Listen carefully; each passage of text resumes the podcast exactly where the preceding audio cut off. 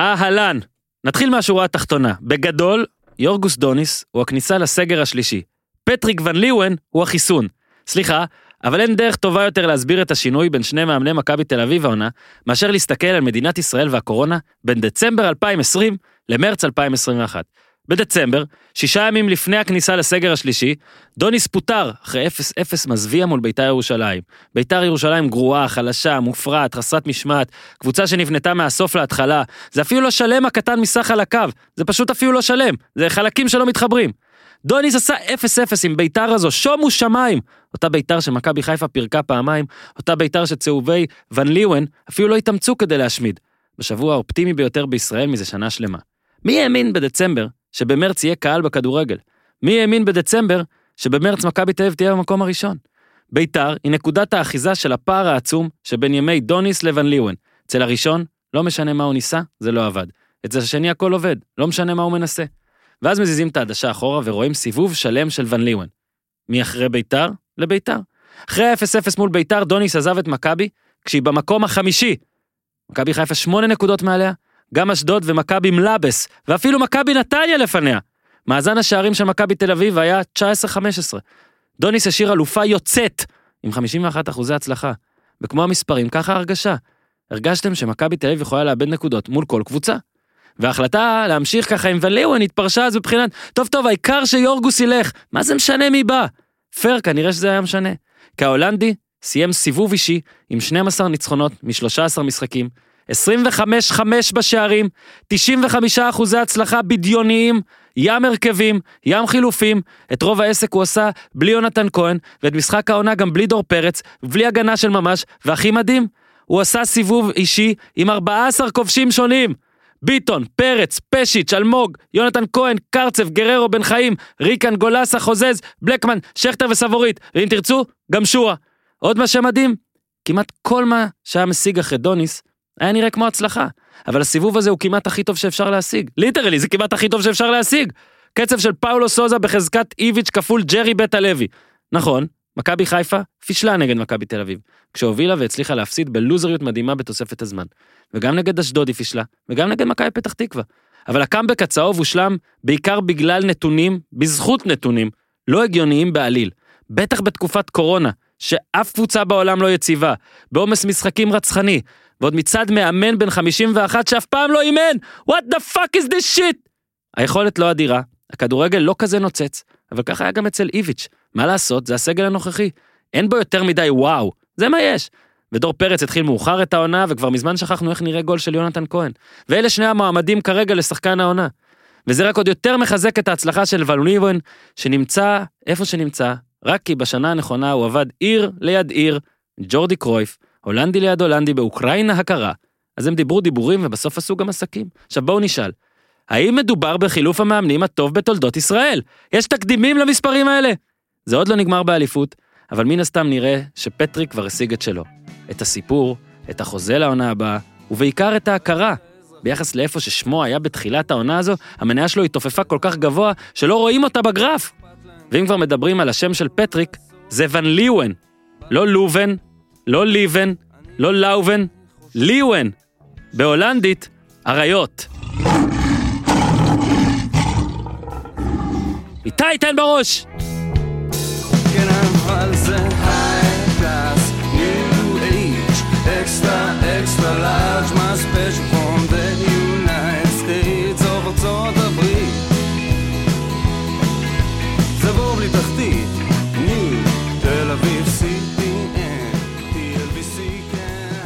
ברוכים הבאים לעוד פרק של פודקאסט הפודיום, כאן מביתר הרווחה שבכיכר המדינה. פרק הקאמבק ושלם של מכבי תל אביב בשיתוף החברים שלנו מזרני פנדה, מותג האונליין הגדול ביותר למוצרי שינה בישראל.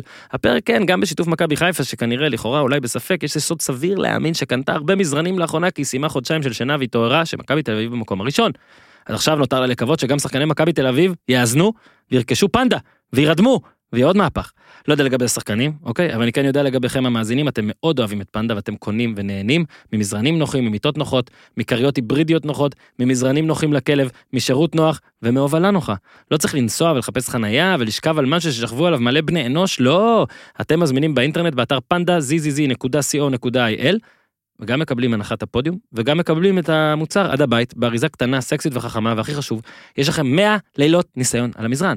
לא אהבתם, לא נוח, המזרן הזה כל הזמן עושה פנדלים וגורם לכם לאבד את הפסגה, אתם יכולים להחזיר כסף אליכם. עד כדי כך פנדה מאמינים במוצר.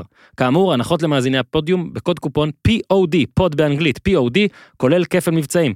מי שקונה מיטה ומזרן מפנדה, זו הנחה של כמעט אלף שקל, וגם עליה יש הנחת הפודיום. אז יאללה, פנדה זי זי זי נקודה סי או נקודה איי אל, שנו על זה, שנו על פנדה. חברים, פרק ששחרר את הדוב באוויר, המספרים שם בעלייה מטורפת, אתם אוהבים את הדוב, וזה כל כך משמח אותי, ואני כבר מודיע שבעתיד הקרוב יהיה לכם עוד כמה דברים לאהוב. בפיד שלנו של הפודיום יש פרק עם גיא הוכמן, למטבעי לכת, אתם ממש ממש תהנו. מזכיר לכם לדרג את הפרקים, לדרג את הפודים באייטונס, איתי אומר את זה. אני גם מודיע שבעתיד הקרוב אנחנו נפסיק להעלות פרקים לסאונד קלאוד. אז לכל מי שמאזין באפליקציה הזו, נא להתחיל לחפש מקום חלופי. אתם יכולים להאזין לנו בכל אפליקציה שיש בעולם הזה. ספוטיפיי, אפל, גוגל פודקאסט, אנדרואיד, יש מלא אפליקציות. מי שצריך עזרה, והוא בסאונד קלאוד, והוא צריך עזרה, שיכתוב לנו ונכווין אותו. ותעשו סאבסקרייב, ואז אתם תקבלו את כל הפרקים ישירות לנייד. אז תודה גם על זה. אהלן אורי אוזן. יום נפלא. אהלן ניר צדוק. אהלן. שלום גם לשלומו, שנמצא כאן. שלומו אה, בקהל. הוא אה, רכש בהדסטארט שלנו, במרץ שעבר, אה, תשורה, אה, אמא אני, אמא אני בקהל. ככה קוראים לזה, קראנו את זה, שלומו. אם אני באולפן, אם אני בקהל, דביל, אני. אז שלמה רכש תשורה במרץ שעבר, והוא עד מכבי חיפה, אז הוא אמר, מכבי חיפה הובילה כל העונה הזאת, ובגלל קורונה לא היינו יכולים לממש את התשורה, ועכשיו נגמרה הקורונה, כאילו לכאורה, נגמר, אתה יודע, יש כזה פתח, אז הנה אתה פה שלמה, ומכבי חיפה כבר לא מקום ראשון. אז אולי באת להחזיר את התרה ליושנה, או, או איך שאומרים, אז אהלן שלמה, ואני מקווה שתהנה מנוכחותך כאן באולפן, אני מבקש, כל דברים, כל מיני דברים שאורי אומר וזה, תצלם כדי שיהיה לנו אחרי זה להשתמש כנגדו, אם נצטרך. אם נצטרך. אנחנו אף פעם לא יודעים איך נצטרך את זה. אני רק רוצה גם לפרגן, רגע, כדי שלא יתבשב לאלעזר לילוף, יכול להיות שזה אלי, הוא מתקרא, בפרק עם בועז גורן, מפציר להאזין, בסוף הפרק, בועז אמר, שהוא עשה גם תחקיר עליי, ומצא, ואני באמת לא יודע איך, אגב, גם אחרי זה הוא לא סיפר לי, מצא שאבא שלי השתתף במתיחה של יהודה ברקן, זאת אומרת, יהודה ברקן מתח את כל אנשי נהריה והסביבה, המתיחה הייתה שצריכים, שהרכבת לא עובדת, הסטארטר של הרכבת לא פועל, וכל האנשים צריכים לצאת מהרכבת ולעזור לדחוף. ואבא שלי, בין מאות, עשרות או מאות אנשים, יצא לדחוף רכבת, והוא סיפר, סיפר לנו על זה המון שנים, שהוא היה במתיחה הזאת, כל הזמן הוא סיפר על זה, אבל אף פעם לא צריכנו למצוא את הקטע, ואז אני, שוב, אני לא צריך להחמיא למאזינים כמה שאתם אדירים, וזה, התגרתי איתכם, בסוף הפרק שעבר למצוא את הקטע, ואלי מצא את הקטע, ושלח לי את הקטע, וזיהיתי בו גם את אבא שלי, ואף אחד במשפחה לא ראה את זה, שלחתי את זה גם לאחות של אבא, אין, זה טירוף, אבא שלי אמר שהוא לא גאה בקטע הזה, אני לא יודע למה, הוא לא מספר, אולי יום אחד הוא יספר, אבל תודה רבה, תודה רבה לאלעזר לילוף, אני מקווה שלא טעיתי בשם, מאזין יקר, ושמע, זה פשוט, פשוט מרגש אותי, אם אפשר למצוא גם קטע כזה על ון ליוון אולי, מאוקראינה, או משהו כזה. אולי דחף רכבת? כן, אולי דחף רכבת, אבל רגע, לפני זה, ניר, יצרת מפלצת. כן, בתיבת, אני פותח כבר תיבה של, איך קוראים לזה, בוקסית? אינבוקס? לא, בוקסית כזה, שמגיעים, מחסנים דברים פיזית. כן, אוקיי. אז זה שם, זה מה שהיה פעם תיבות דואר. אז אני אחסן שם פניות לדשים. כן. כי באמת זה נופל עליי בכמויות. אני קם בבוקר ונמלט מבקשת דש לשי אמבר, קפטן מכבי ראש העין כדורסל. להבדיל מקפטן מכבי ראש העין כדורגל. אז יהיה ברור שמדובר בשי אמבר, קפטן מכבי ראש העין כדורסל, מספר חמש עשרה, האגדי. ובנוסף, אנחנו נמסור גם דרישת שלום ל... ככה בזמן אמת, אני קורא פה, גיל נווה, שהוא בברכת גיל נווה את הצהוב, ונעבור רק רגע, לאט לאט. אתה יודע שאתה יכול להקריא דש אחד כל שבוע, אתה לא צריך פה להקריא את כל הדש. לא, לא, אנחנו מאזנים פה את השורה, ומפה אנחנו עוד מעט תכריז על שינוי בפורמט. אה, אוקיי, סבבה, תאזן. אבל בינתיים אנחנו מאשרים את העקומה, ונוסיף גם דש לבני, Alright. מקווים שמעבר הדירה יעזור לך להשתפר בפיפה, ושתפסיק עם התירוצים, mm-hmm. ואחרון חביב לבר גמליאל, mm-hmm. בהצלחה במבחן. אני מאמין שעד שהוא ישמע את התוכנית כבר הוא יסיים עם המבחן, אבל אם לא, אז אולי זה יעזור לו למועד. אם זה בר גמליאל שאני חושב שזה בר גמליאל, אז יש מצב שהוא יאזין לזה בזמן המבחן. אז בר, קודם מבחן, ואז עכשיו שינוי בפורמט, בגלל שניר, הוא מה לעשות, יחסית לגילו הצעיר, הוא מאוד מאוד קשיש טכנולוגית. קשה לו עם אינבוקסים ודברים, הוא מרגיש שהוא מפספס, גם מנטלית, נכון, אני לא רציתי להגיד את זה, אבל סבבה. בבקשה להעביר את בקשות הדשים לסושל שלנו, עמית. מה משתמש תת, מי שירצה, מי שיראה, מי שיראה ראשון, יש לנו עוד אחד. יבחרו יש... לנו את הדשים כן. המעניינים מכולם. כן, גם אמרנו וולקאם למוטלה שאיתנו מעכשיו, אז תבחרו את הדש המעניין מכולם. ואנחנו נמחיז אותם. בדיוק. דש אחד, מכל, בכל שבוע, מכל בקשות הדשים, אתם בוחרים את הדש הכי מגניב, ואותו אה, ניר יקריא. נעביר לו את זה לפני הזה, ההקלטה, וניר יקריא. וזהו, אחרי מעט מאוד דקות של, של נונסנס ושטויות, אפשר להתחיל בכך ש... שוב, סליחה שלמה, אתה הולך לסבול היום, אבל אולי זה דווקא טוב כזה, אולי זה ככה כאילו, אתה יודע, ככה אתה מוציא את זה מעצמך. כן, מכבי תל אביב במקום הראשון, מכבי תל אביב במקום הראשון, לראשונה העונה, לראשונה העונה, זה אחלה טיימינג, אמנם זה כבר לא מי שמקום ראשון, זה שתי הקבוצות תארחנה בפלייאוף, זה לא כמו פעם שכאילו זה עד כדי כך חשוב, אבל מי סתם זה מאוד חשוב, מסיבות מובנות שמי שמסיימת את הטבלה במקום הראשון, היא תוכתר לאלופה, ככה הפורמט, כרגע זה ככה, אלא אם כן אם יהיו שינויים ואנחנו נעדכן אתכם, אבל מכבי תל אביב שיחקה נגד ביתר, וקודם כל אני רוצה רק להתבכיין, אנחנו נגיע לזה אולי באימורים, אבל כתבתי, עשינו אימורים שקטים, הפעלה שקטה, כי לא עשינו את זה בפרק שעבר, וכתבתי אחרי בקבוצה שאני שוקל לאמר או ארבע אחת או שתיים שתיים, והתפתיתי, אני מודה ל-שתיים שתיים, כי יצאתם לי גם חמש נקודות על זה. גם שתי תוצאות שהן על אותו רצף קוהרנטי, כן? לא, ברור שזה ככה, אבל זה ככה עובד, ככה עובד, או ללכת על החמש נקודות, או ללכת על ההיגיון. הצעתי לך חמישים נקודות. שבן אדם שממוקם במקום האחרון בטבלה, מתגאה ביכולת שלו לבחור אימור שהוא לא אימר בסוף. כן, זה, אבל זה הסיבה שאני במקום האחרון כרגע. כשהייתי במקום הראשון לא דיברתם ככה. אבל אמרתי לך שיצאתי לך על שתיים שתיים חמישים נקודות. נכון, אתם פרשנים של בדיעבד. אגב, בית"ר יכלו לשים שניים, שניים בסוף. לא. יכלו לשים. לא. אמרת גם שהם לא ישימו אחד, עובדה שהם שמו. לא. אפשר לשים, אפשר לשים פה גולים. אה. טוב, בגדול זה ככה, בואו נתראה קודם כל, קודם כל על המשחק, ואז נצא למה שוון ליאון עשה סיבוב שלם. אורי. אנחנו כל הזמן מדברים על האם זה אה או האם זה אה, האם זה מכבי תל אביב או האם זה ביתר, ותמיד התשובה היא די באמצע, ואנחנו מגלים שמכבי תל אביב הזו, בדומה למכבי של ליביץ', גורמת לקבוצות שנגדה להיות עוד יותר אה, לא טובות. ביתר הזו היא אולי באמת... אה... במקרה הזה זה ביתר. כן. במקרה הזה זה ביתר, ראינו מול סכנין, כן. ראינו מול מכבי חיפה, כן. שאז זה היה שתיים, זה יכול להיגמר גם איזה שבע, זה ביתר, וגם ביתר... היא משחקת שמונה משחקים ב-עשרים וחמישה עשרים ושישה ימים. היא... איך אני אגדיר את זה? היא גם הבניית סגל וגם הניהול סגל בתקופת ינואר, באמת לא יכול להיות יותר גרוע, לא מפתיע, שאוהד מנהל את העניינים, אז זה לא מפתיע, ואין איש מקצוע ואין יד מכוונת. אוהד באר שבע. שאוהד באר שבע זה עוד יותר גרוע. מה לעשות? זה עוד יותר גרוע. לא, מה, זה האמת, אני חייב... אתה יודע מה? אולי זה עומד להגנתו. אולי הוא עושה בכוונה. אין הסבר אחר איך בנו סגל כזה. ניר, רגע, ניר מתפרץ. כן. ניר אומר, רגע, ניר אומר, זה פיקנטריה, אני עוזר לו, ניר לפעמים לא מספיק לצאת רביות. ותשמע, מכבי תל אביב, באמת עם סיבוב פסיכי לחלוטין. רגע, אז בוא שנייה, לא, אבל בוא תמשיך על הקו שלך, כי אנחנו עוד מעט מגיעים למכבי תל אביב. אז רגע, אתה מדבר על ביתר, אז בוא רק נוסיף... אבל רגע, בניון לא היה שם קודם? קודם כל, בניון היה... מי החליט על אורן ביטון? מי החליט... אורן ביטון זה לא הבעיה. היה... נכון. מי החליט על להוסיף את ירדן שועה? טוב, שועה זה בעצם כבר... להצלחה, ניר, אתה יודע... לכישלון... מי החליט להביא את כל האנשים האלה? גם בניון שם. במקרה הזה, לכישלון, הכישלון ממש אינו יתום. יש לו אבות רבים. כן. בוא נגיד שגם בניון עשרים ושמונה באוגוסט כבר עזב.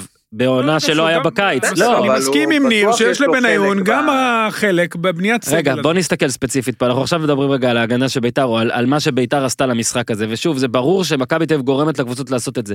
הקטע שתסתכל להגיד, הגול השני, זה גול עצמי, שאם שועה לא נוגע, כנראה זה לא גול. הגול השלישי זה פנדל שאם טל בן חיים עשה פנדל כשהכדור היה בשליטה שלו. גול ראשון הכי גרוע. והגול הרביעי, רגע אתה תגיע, והגול הרביעי זה ריקן עשה, תקשיב, התקפה מדהימה של מכבי, ספרתי עשר מסירות, הם היו בכל המגרש, מצד שמאל לאמצע, חזרו אחורה, עברו לצד ימין האמצע וכבשו. חשוב ציין שריקן עשה דאבל פס עם טל בן חיים בסוף, והגול הראשון אורי? הכי גרוע. כי זה גול שהיה, ואני כתבתי לכם גם בקבוצה לפני זה, זה גול על סף הסבוטאז'. כן. זה לא, לא, תקשיב, כל המשחק, קודם כל, במשחק הזה ראינו את כל הבעיות של ביתר, לא יכול להיות שהיא משחקת עם שני שחקנים שבכלל לא עושים הגנה. אחד בכלל לא יורד. כן. הוא היה צריך להיות מוחלף דקה עשרים. אחרי הגול הוא היה צריך להיות מוחלף. אלירן עטר אתמול, אולי מעייפות, אולי זה הוראות שלו להישאר למעלה, אני כבר לא יודע. לא ירד להגנה. אתה יודע, ריחמתי על אורן ביטון, כל פעם באים אליו שניים. אבל אורי, בזמן הזה של חייו, אלירן עטר לא פה בשביל לרדוף אחרי מגנים, הוא כאן בשביל חוויות. הוא רוצה לקבל את הכדור, לחתוך לימין, ולבעוט לרחוק. אתה רוצה עכשיו שהוא יתחיל לרדוף אחרי, לא יודע מה, אחרי ג'רלדש. הוא לא צריך לרדוף, הוא צריך לחזור לעמדה ולקבל אותו עם הפנים. אחרי אלי עותמן. הוא צריך לחזור לעמדה, קודם כל אני מסכים איתך. עכשיו, זה שגם לא היה חילוף במחצית, אתה יודע, זה הזוי. זה היה ברור שיקבלו ישר גולים, והם קיבלו באמת גולים. והם ידעו לעשות חילופים במחצית. הם ידעו, הם עשו פעם שלושה וארבעה. עכשיו... עכשיו, היה דיבור של מנוחה, של זרגרי, של זה, של זירה אחרת. אני אומר, של המנוחה אז, כדי להיות אולי מוכנים במשחק הזה. אין להם סגל מספיק טוב. שוב, דגני, שגם לו יש את הבעיות שלו. מה, מתגעגעים עליו עכשיו? תשמע, אין בלמים. טל בן חיים... נו, הנה, תן לי, לא נעים, כואב הלב. כן, לא נעים לראות אותו. כן. לא נעים, לפעמים צריך לדעת מתי להגיד, אתה יודע, אני מאחל לשחקנים, צחקו עד גיל ארבעים ושמונה גם, אבל, אתה יודע, אולי לא בבית"ר ירושלים. רגע, ניר, ניר, ניר, שנייה, לא שברו אותך פשוט, תתחיל מחדש. אני אומר שבכל הגוף שלו, טל בן חיים בן שלושים ותשע, ובאחת מהעיניים שלו הוא בן שמונים. כן, אבל זה לא בעיה בעיניים. הבעיה לא בעיניים. מה זה? הבעיה שלו היא לא בעיניים. אני אגיד לך מה, אני אגיד לך מה ואתה תמשיך אחריי, טל בן חיים זה דוגמה ומופת לכל ילד שמתחיל בית ספר לכדורגל, איך שחקן במקצוענות סי, אתה יודע, זה יובל, יובל אשכנזי גדל על ברכיו, באמת שחקן שבזכות המקצוענות שלו והאורח חיים שלו, עשה קריירה מדהימה, וצ'לסי של מוריניו קנו אותו, צ'לסי של מוריניו בסי, זה לא, אתה יודע, זה, זה פיק מטורף בקריירה, mm-hmm. אבל ברגע שהוא התבגר מאוד, ואתה יודע, ו, ובעבר הוא היה מגיע לכדורים, היום גם הפסים לא מספיק טובים, גם הוא מאחר כל הזמן, הפנדל זה היה מאוד בוטה, הוא לא במיקום, השפת גוף שלו שפעם הייתה מאוד כוחנית, וכויה לוקח את הכדורים, עכשיו זה נראה קצת, לא, זה נראה רע, זה באמת נראה רע, שוב, אני באמת אומר לשחקנים, צחקו עד כמה שאתם יכולים, כפרישה, ואז אחרי זה כבר החיים ממשיכים. אבל מבחינת בית"ר ירושלים, לבנות אותו כאחד משלושת הבלמים הראשונים, כי לבנות קבוצה שהוא אחד משלושת הבלמים הראשונים, אפילו הבלם הרביעי, שמה, זה בעייתי מאוד. אז אתה נשאר עם לפעמים שקריאף שיחק בלם, ולפעמים שזרגרי שיחק בלם, ושחררת את ורדסקה, ושחררת את קונטה. רגע, אבל הזמבי מגיע, אה לא, זה דלף. והזמבי שדלף כביכול כנראה הם התחרטו, עזוב, זה קשקוש. זה... אתה לא יכול שוב, עם הגנה כזאת, אתה לא יכול לשחק. כולם באים בטענות לדרפיץ' וברדה. אתם יכולים לבוא בטענות עד מחר. תביא גם את מוריניו, מוריניו זה כבר לא דוגמה טובה, תביא גם את... למה? מוריניו עם טל בן חיים? תביא גם את פפ, זה לא היה עוזר.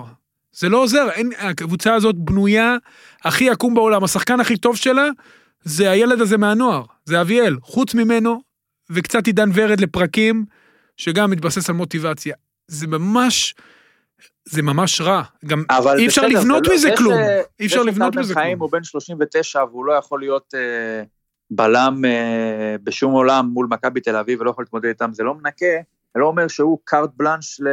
לכל הבעיות שיש... חלילה, חס וחלילה.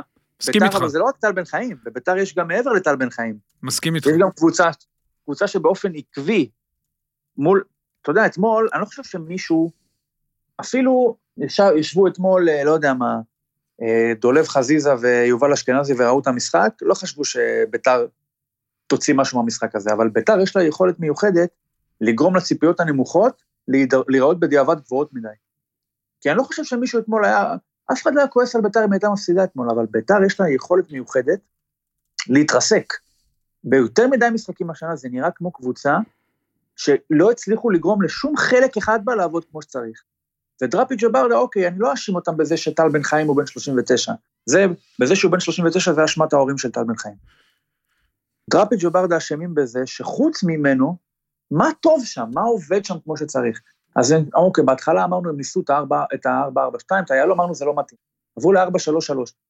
באיזו צורה שלא תהיה לביתר, זה נראה במגע עם קבוצה שהיא קצת יותר טובה, ובטח אפילו גם קבוצות שהן פחות טובות, על הנייר, זה נראה רע מאוד תמיד.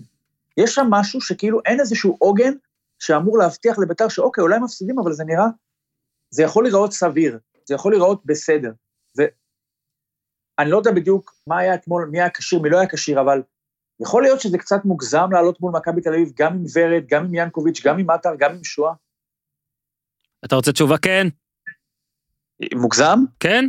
אבל אני לא חושב שיש להם, לא יודע מה יש להם אחרת, כן. אז למה זה תמיד ככה? אז עכשיו, אם באמת דראפיג' וברדה הם כאלה, פרי ספיריטס כאלה, והם אומנים, והם הולכים עם האני מאמין שלהם, והם פחות בעניין של תוצאות, והם מסתכנים לקבל רביעיות, הרי זה גם קרה להם בנתניה, לא פעם.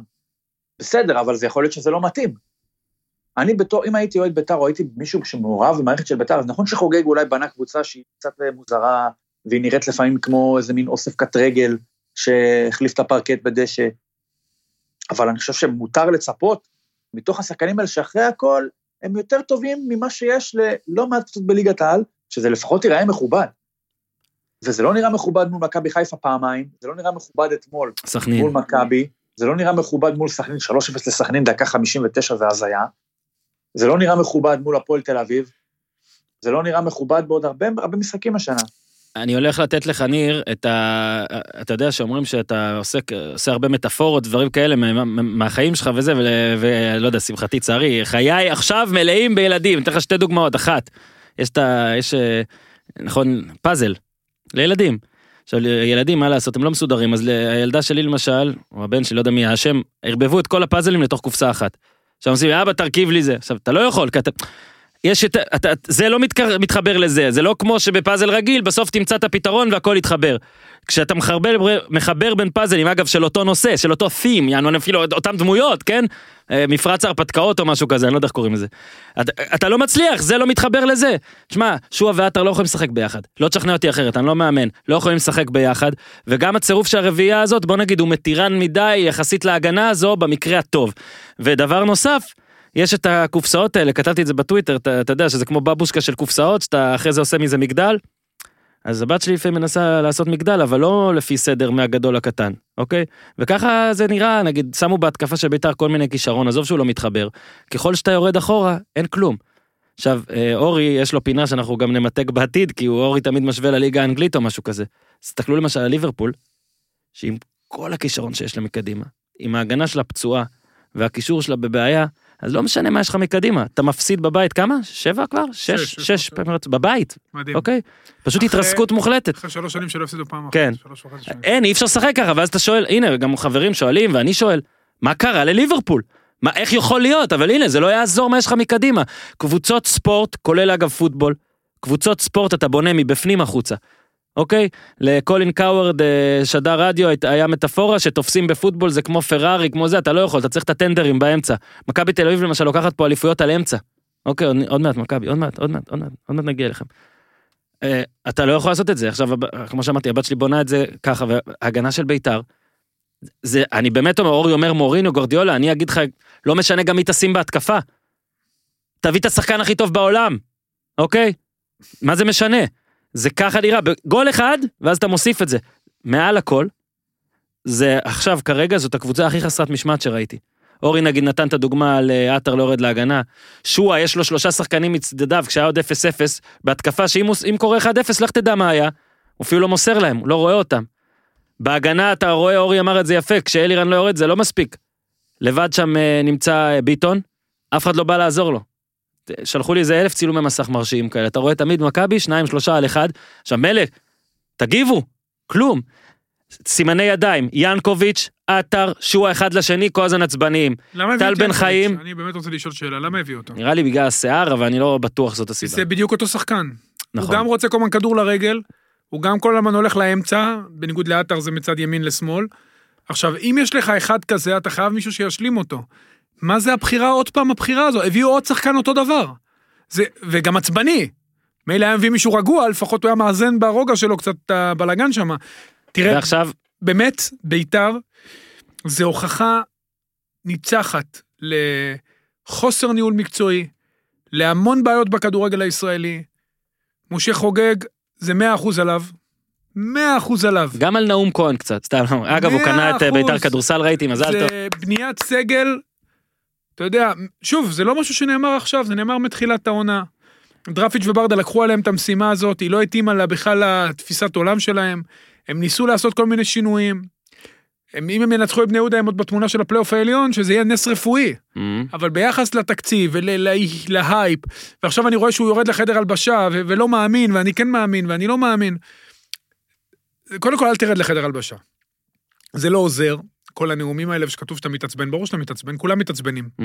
אתה יודע, זו סיטואציה לא נעימה, אבל זה הסגל שנבנה, אתה יודע, זה סגל רע, אם הישארות בליגה בסגל כזה, זה נחמד, זה לא כישלון, אני מאוד מקווה גם, שדרפיץ' וברדה בעונה הבאה, אני, אני, בסדר, זו זכותך, אני, אני חושב, סגל, הסגל שלהם הוא בין הארבעה הכי חלשים בליגה, בעיניי מבחינת לא הסך החלקים, שהוא הרבה יותר קטן מהשלם, זה הבעיה, החיבור ביניהם, כמו שאומר. מי אחראי לזה שסך החלקים הוא קטן משהו, ברגע שכבר הונחו החלקים, יש מאמין שהתפקיד שלהם לעשות עם איזה שלם, הם לא יכלו יותר, הם לא יכולים. לא שווה לסך החלקים, אבל לפחות שלא יהיה שלושים אחוז. אני לא חושב שהם יכולים יותר, אני חושב שזה הסגל, קשה מאוד להתנהל איתו, גם משמעתית, גם טקטית, גם חברתית, תקשיב, זה סגל שמבחינה חברתית הוא סגל לא טוב, הוא סגל לא טוב, יש שם המון שחקנים נפיצים חברתית. שהם לא, לא יכולים להרים את עצמם. בוא נעבור ל... כל הבעיות האלה, כל הבעיות האלה של בית"ר, הם... שוב, אני, אני מאוד מקווה שבעונה הבאה, קודם כל הוא ימשיך עם המאמנים, ייתן להם, יבנו את הסגל בצורה חכמה, עם מחשבה עתידית, יש שם עדיין עוד כמה... הוא לא ימשיך איתם, כן? אם זה יישאר ככה. למה? למה? אה, אתה עכשיו היגיון עוד או מה יקרה? לא, למה? מה יעזור להחליף מאמנים? אה, אוקיי, אתה בפרשנות, סבבה, אני איתך, אני הבאתי עובדה פשוט. הם מאמנים טובים, והם צריכים לבנות סגל שיתאים למידותיהם, לנקות... עדיין בעונה הזאת הם הרוויחו את זרגרי, והרוויחו עוד כמה, את איתמר ניצן. לא, לא, אני מסכים, זה פשוט לא יקרה. אם זה ימשך ככה. אני מאוד מקווה שהוא יתעשת, וישב איתם ביחד, ויבנו את הסגל, ואם הוא יביא מנהל מקצועי בכלל טוב. ניר, מה הסיכוי שהם יישארו עוד שבועיים? אם אין פלייאוף עליון. אני חושב דווקא שזה עוד כאילו הזדמנות, אני בטוח ש... אני לא מכיר את חוגג, אבל אני מניח שבתוכו יש את הדחף הזה, מהאופן שבו בנת הקבוצה, אני יכול להסיק שיש את הדחף עכשיו להגיד להם, אה, ככה, אז לכו הביתה עכשיו. אבל יכול להיות שחוגג זה הזדמנות בשבילו, בגלל שיש הרבה ביקורות, או, ה... או שיש תחושה שהוא מעורב יותר מדי, כאילו להרוויח פה נקודות זכות, ולהגיד, אה, אוקיי, אני לא אפטר אותו. גם, גם אם הוא לא יגיע לפלייאוף העליון. מה שנראה סביר כרגע. אני לא מאלה שמאמינים שזה עלול להידרדר לירידת ליגה, אני לא חושב. לא, לא, לא, ו- גם אני לא. ולכן, אז אפשר יהיה מבחינתו של חוגג להגיד, אוקיי, אני שכבר פיטרתי מאמן, אה, שלא רציתי להמשיך איתו, פיטרתי אחרי הדחה מאירופה, עוד לפני מחזור ראשון, לפחות פה אגיד, אוקיי, אני אסיים איתם את הזה, ואז נראה לשנה הבאה מה אני מביא. אני לא חושב שזה ייגמר אה, טרם הזמן, אלא אם כן, מה, אנחנו נראה פה עכשיו אה, שלוש אפס לבני יהודה, ו-שלוש אפס לכפר סבא. ואז אולי נדבר אחרת. בהנחה ולא קורה פה משהו שהוא מעבר אפילו להפסדים, אלא... קטסטרופה מוגזמת, אני חושב שהוא ינצל את ההזדמנות הזאת בשביל להראות שהוא יכול להיות מיושב. אז זהו, לביתר נשאר בני יהודה, משחק דחוי, ואז כפר סבא, פעמיים בבית, ואז באשדוד, שאשדוד כבר הבטיחה, אבל בוא נראה מה יהיה, היא תצטרך לנצח את הכל, אוקיי? כדי להיות בפלייאוף העליון. אני לא רואה תרחיש אחר. שבע, שבע גם. שבע אולי הספיק, אבל באר שבע ונתניה לא עם לוז כזה קשה. אז... הכל קשה בליגה הזאת, אני גם מסכים עם ניר ביתר, לא תרד ליגה, אני לא חושב שהיא תרד. יאללה. אבל אמרנו, פלייאוף תחתון, זה מתכון לסלט. מכבי תל אביב. אז על המשחק הזה ספציפית, זה פשוט ממשיך את מה זה, אמרתי בטור פתיחה, דוניס עזב אחרי אפס אפס מול ביתר הזו, שעכשיו נראה עוד יותר הזוי ומגוחך לעשות אפס אפס. איזה הרכב הוא עלה שם? אתה רוצה להגיד או שאתה... במקרה כתבתי על זה בישראל היום, אז אמרתי על זה. קנדיל ודוד ג'אדה מגנים, סבוריטה בלם, דן ביטון בקישור, יונתן כהן ופשיץ' חלוצים, פתחו חמש שלוש שתיים מול ביתר, ביתר הזאת. דווקא סקסי רצח. ממש, חבל על הזמן. אתה זוכר את המשחק הזה? כן, הוא לא היה טוב. זה אנדרסטייטמנט לא היה טוב, זה היה באמת משחק נוראי. כן, הוא פותח אפס אפס, זה לרוב לא מפותרים. וזה היה קצת אחרי שהם עלו באירופה. כן. זאת אומרת, ממש, שבוע שבוע, זה בדצמבר. שישה ימים לפני הסגר השלישי, שלמה. כן, כן, ב-עשרים ואחד לדצמבר, ואני בטוח טועה, אבל בסדר. לא, לא, אתה לא טועה, עשרים ושלושה בדצמבר הוא פוטר. כן. עשרים ואחד בדצמבר זה היום הקצר בשנה. הגיע ון ליבן, או בעצם הוא מתוך המערכת, והיה לו המשחק הראשון שלו, אתה זוכר? קש. קש. עם הפנדל ההוא בדקה תשעים ושש שניר לוי שרק, וזה היה הספתח. בסדר, התניעו אותו, עזרו לו. לעשות מהפך כזה, בקבוצה עבודה לגמרי, שנצחה ארבעה ניצחונות ב-אחד עשר משחקי ליגה, שגם חלקם גירודים, ונראתה כל כך רע, ולעשות מהפך כזה, אם הוא ייקח אליפות, זה האליפות הכי גדולה של מאמן זר. הכי גדולה. לא יאמן מה שהוא עשה בקבוצה הזאת. אין מה, זה לא קרוב. שוב, לעשות איביצ'יזציה לקבוצה, בטווח כל כך קצר, הוא לא אימן בחייו, לא מתחזיר, הוא בן חמישים ואחת. זהו, ניסיון האימון הראשון שלו היה בתחילת שנה, בבוגרים. ניסיון האימון הראשון שלו בבוגרים, היה בתחילת שנה. עזוב בוגרים, בקיירת הוא בנה, הוא היה אחראי על... הוא איש אקדמיה. לא רק זה, הוא בנייה גם, כאילו ניהול. כן, כן, כן. לא, בניית אצטדיון, זה היה פרויקט שלו, וכל זה כאילו... כן, הוא בנה שם את כל המנגנון. מטורף. בדיוק זה הייתה העבודה שלו. ייני אמר משהו מאוד חרב, אמרנו את זה בשבועות האחרונים, וזה שייני אומר את זה מן הסתם, זה יותר טוב משאנחנו אומרים את זה. שיש בסגל הזה, בטח, גם בארץ, אבל בסגל הזה, לפעמים מה שאתה צריך זה משמעת, אגב ביתר. והוא אמר שוון ליון, הוא, הוא אמר אתמול, יקה כזה, והוא פשוט כאילו, זה, זה מה שצריך לעשות איביץ'. איתנו, זה מה שצריך לעשות איתנו, ריקן אמר את זה על איביץ', איביץ'. זה מה שצריך לעשות עם, לא יודע, כדורגלן הישראלי, או הסגל הזה, שלא נגיד פה... זה לא רק כדורגלן הישראלי, אורן, זה דווקא... זה לא היה עובד במקומות אחרים אולי. יכול להיות, הנה איביץ' זה פחות עבד בווטפורד. צריך קצת אטרקטיביות, סקס אפיל, התקפות. לא רק אטרקטיביות, זה עניין של... הגישה לשחקן, אז יכול להיות שבאמת, לא יכול להיות, בטח שמכבי תל אביב, שמבחינת איכות הסגל שלא משנה איך אתה הופך את זה, ואני אהיה נחמד, הם הסגל יחד עם מכבי חיפה הכי טוב בארץ, שווה, בוא נעשה אותם שווים לצורך העניין. ברגע שאתה, שאתה עושה להם את הדברים פשוטים, mm. אז ב-תשעים אחוז מהמשחקים, הם כן. מתישהו יחפרו את הגול. בדיוק. הם יחפרו את הגול, לא משנה אם זה ירגו אותך. עכשיו הוא יחזיר לחיים גם את טל בן חיים, הוא יחזיר את חוזז, הוא פישט להם את המשחק, אתה יודע, יש פאולו סוזה, שהיה משחק עם הערכים, והוא היה מדהים. הכי מסובך שיש. אבל הוא היה מדהים, כן. כי הוא ידע לאמן את זה. דוניס כנראה לא ידע לאמן את זה. היו לו המון רעיונות, שלא מתאימים גם לפרסונות. אין ערן זהבי פה. Mm-hmm. אין מי שיעשה את האדפטציות האלה. Mm-hmm. מכבי תל אביב בתקופת איביץ' שנתיים, שיחקה על הכי בייסיק שיש. דרך אגב, איביץ' ליד uh, ון ליוון, הוא גם מגוון, הוא גם שיחק פעמים שלושה בלמים, אם אתם זוכרים משחקים מול בני יהודה פה, ועוד... ון ליוון מגוון בבחירת השמות, ובהתמודדות, אגב, אפילו איביץ', בהתמודדות עם חוסרים. זה מה שמדהים, תקשיב, הוא עשה שוב, כמו בפתיח אמרתי, הנה, תראה, הוא עשה סיבוב שלם של עצמו, אוקיי? במשחק הראשון שלו, באמת, אחת אפס, מגה תחת, נכון? על קש, אוקיי? לא היה פנדל, הודיעו שלא היה פנדל, ביטון עשה מהפנדל גול. בדרבי, ארבע אפס. פרץ, פשיץ', אלמוג ויונתן כהן. כל הגולים מחצית שנייה. ואז אחת אפס, קרצב פתאום כובש, נגד מכבי פתח תקווה. ואז אפס אפס נגד בני יהודה, וזה באמת, כל המשחקים עד אז היו לא כאלה טובים, לא יאמן שהוא עשה ארבע אפס שם, אבל ה-אפס אפס נגד בני יהודה, הנה גם פה, אני מודה. חשבנו, הנה, אולי באמת עכשיו מכבי תל אביב תבין, אולי פה, אולי שם, יבינו שזה פקק. גם במכבי תל אביב היו אנשים שחשבו שזה פקק, כן, בהתחלה. בסדר, פקק טוב אולי, אבל פקק. ואז שלוש אחת נגד נתניה, פרץ, כהן, גררו. ואז מכבי חיפה, שבמשחק הזה, כמו שאמרנו בשבוע שעבר, ציינו את רשימת החוסרים, ואתה יודע, גם יונתן כהן, גם דור פרץ לא שיחק, גם אה, אה, בהגנה היו חוסרים, היו בפיגור עם גול הזוי כזה, עצמי, בישול עצמי וגול עצמי, שכתר, נכון? ואז דקה תשעים וחמש, מנצחים עם הפנדל הזה. מגיעים לבאר שבע, לא קל, אבל טל בן חיים פתאום כובש, הוא כבש גם נגד מכבי חיפה, נגד סכנין, משחק לא טוב, אני אגיד בלשון המעטה. אוקיי, פרץ בדקה מאה וחמש עשרה, עם הגול המדהים הזה, הווינר של מכבי תל אביב העונה, מגיעים נגד חדרה, בפיגור דקה חמישית, שלוש אחת, בלי בעיות יותר מדי, כפר סבא, לא משהו, אבל אחת אפס, פשיץ', אשדוד, שלוש אחת, גולסה, חוזז, ריקן פתאום, אה, ריקן, איפה היית? פועל חיפה, בלקמן, ואז עשרה שחקנים מדקה חמישים וחמש, ועושים גול עם לחץ וזה, וכן, היו בלגנים בשיפוט, עדיין, שרה שחקנים. המזל הולך עם הטובים. ואז אה, נגד ביתר, ארבע אחת, באמת, באמת, הם גרמו לביתר לנצח את עצמה. וזה הסיבוב, תשעים וחמישה אחוז הצלחה.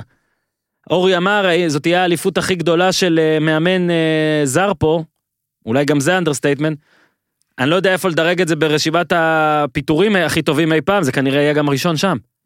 זה ייתן פרס לכל השיימנים ואלה וחוגגים וכל זה שימשיכו לפטר ולפטר, יגידו, הנה זה עובד, זה עובד, הנה זה עובד, טוב לפטר, טוב לפטר, תראו מה עשו שם, טוב לפטר. גם תוכל החליף את למפרד, כשאין ברירה, אז זה בסדר לפטר. שוב, זה לא, אתה יודע, אתה ממנה מישהו, אתה לא צריך ללכת איתו עד הקבר. Mm-hmm. כשאין ברירה, זה בסדר לפטר. זה מאוד דומה. תוכל לקח את צ'לסי, שהייתה מאוד מבולגנת, ולא יודע מה היא רוצה, והמון סלט, פשוט פישט להם את המשחק. בדרכו שלו, שלושה בלמים, הלך על שחקנים יותר רציבים, ון ליוון אותו דבר, פישט את המשחק, עכשיו לקבוצה שהייתה... יעיני מבשל לזה, ובועט ב-שלושים מטר. לקבוצ... ופיבן שחק השער אחורי, וזה לא משנה כבר מי משחק איפה.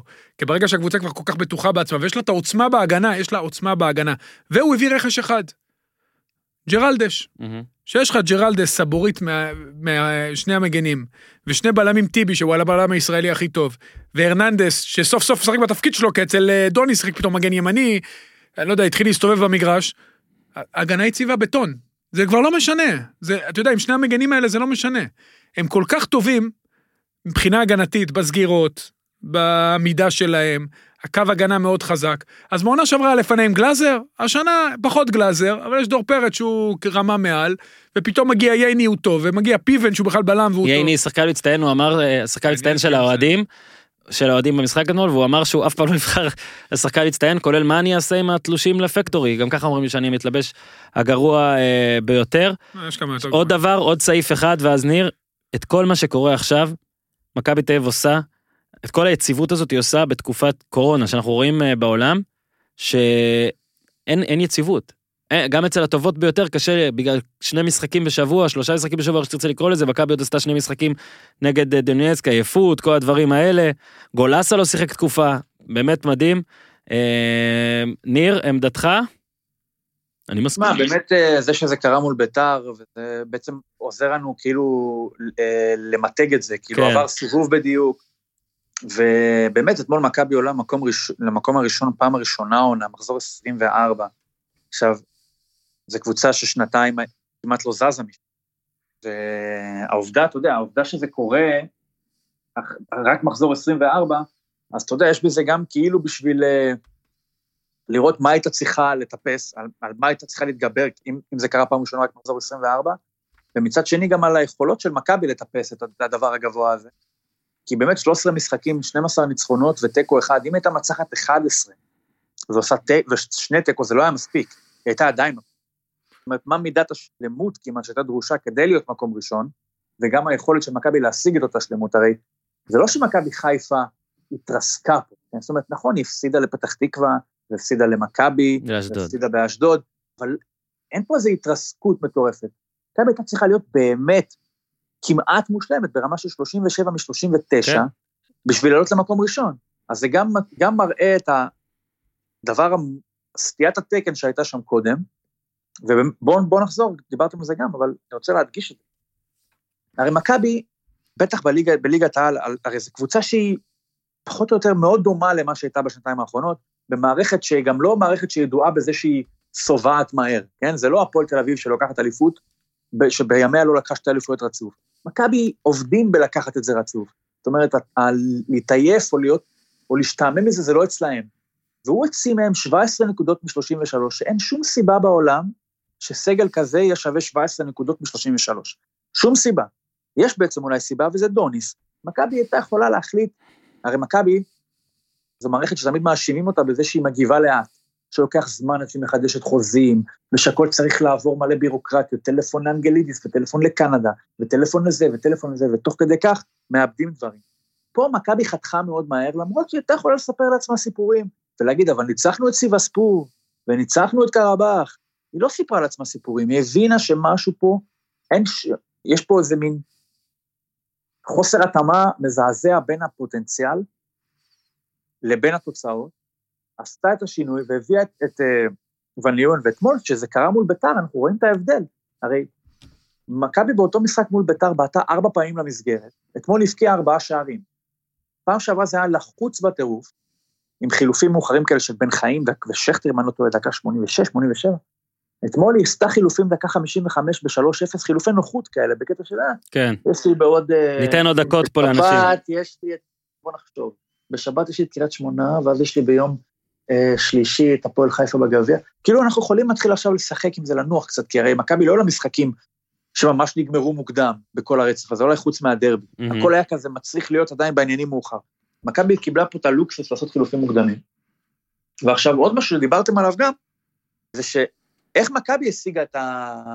את השינוי הזה, היא עשתה את זה, את רוב המשחקים ללא יונתן כהן, חלקם הנכבד ללא פשיץ', ומה היא עשתה בלי, בלי השחקנים האלה? היא השתמשה בבלקמן, בשכטר, בחוזז, דור פרץ נהיה פתאום חלוץ, כאילו דוניס הוציא ממכבי פחות ממה שהיא שווה, ווון ליבן הציב מתוכה הרבה יותר ממה שהיא שווה. אני לא חושב שמכבי, ואני, אתה יודע, אתם משחקים עליי, אני גדול, אני גדול המחזיקים ממכבי. ג'רי בית הלוי צדוק. לגמרי, היא לא שווה שלושים ושבע משלושים ותשע, ווון ליבן הוציא את זה, איך הוא הביא את זה?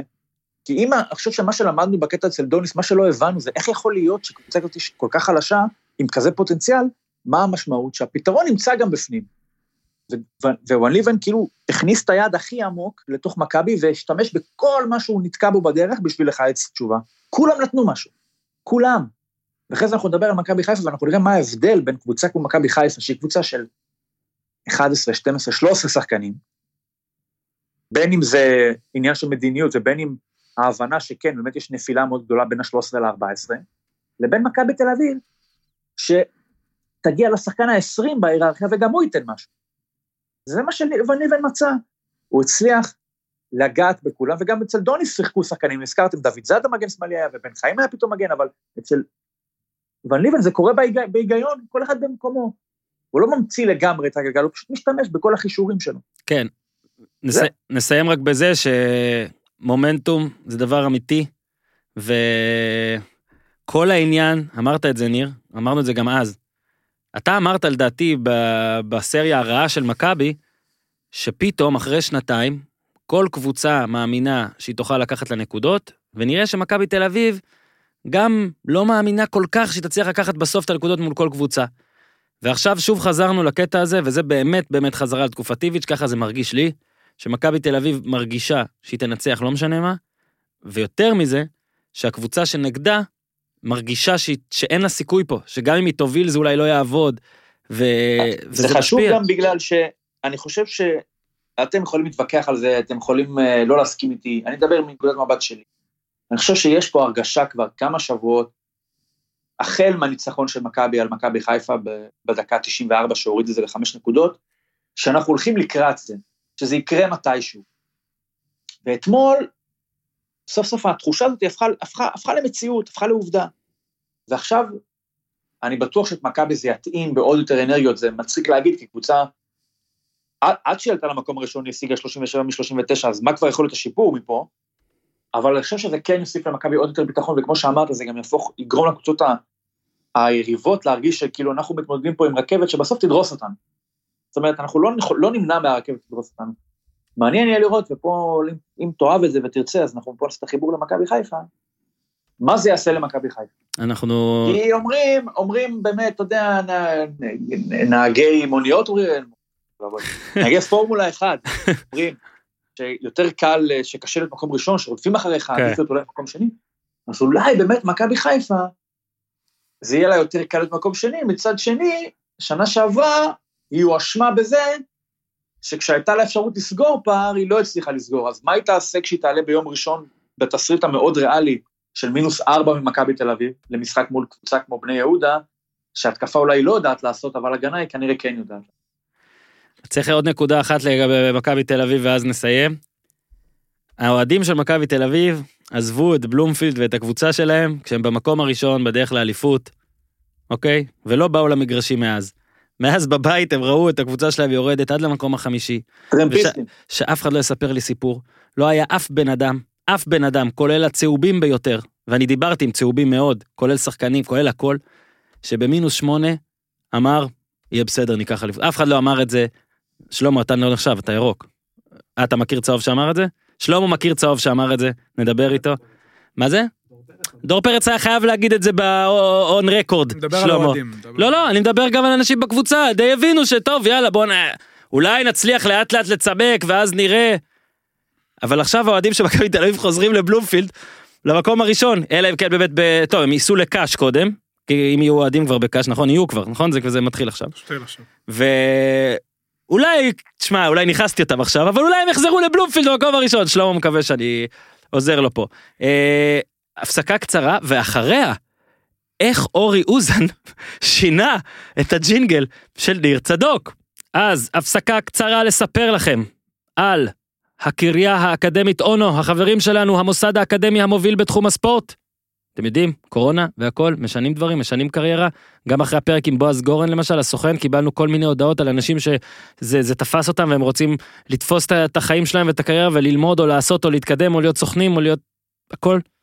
ניתן לראות עלייה משמעותית במספר הסטודנטים ונרשמים לתואר בקריה, הרבה בגלל זה, והקריה האקדמית אונו מציעה למאזיני הפודיום ארבעה מסלולי לימוד, תואר ראשון בי איי בחינוך ובחברה עם התמחות בספורט, אני שוב אומר גלאזר, עידן ורד, אנדי רם עשו אותו, כנראה שכדאי לכם, תואר שני, אם בי איי, אוקיי, מנהל עסקים עם התמחות בספורט, כל מי שרוצה לנהל אגודות ואיגודים, מחלקות ספורט ולהוביל, יזמות וכל זה, תואר שני ייחודי נוסף, אם איי בחינוך עם הכשרה בספורט, מאמנים, מורים, חינוך גופני, פרקטיקות אימון מקצועיות ומנטליות, טכנולוגיות, כל הדברים האלה, ואמרנו, אה, תואר שאתם מאוד אוהבים, אה, תואר ראשון בספורט תרפיה, אה, תואר שיאפשר לשלב בין אהבה לספורט ולטיפול, אה, ולהגיע, אה, להנחיל את הספורט כחלק מאורח חיים בריא, וטיפול באוכלוסיות בעלות צרכים מיוחדים. אז יאללה, מאזיני הפודיום אהבו את התוכנית אז, הם אוהבים גם היום, התקשרו אפס שלוש חמש שלוש אחת אחת שמונה שמונה שמונה, אפס שלוש חמש שלוש אחת אחת שמונה שמונה שמונה, או לאתר שלהם דאבליו דאבליו דאבליו נקודה אונו נקודה איי סי נקודה איי אל, או אן או, אונו,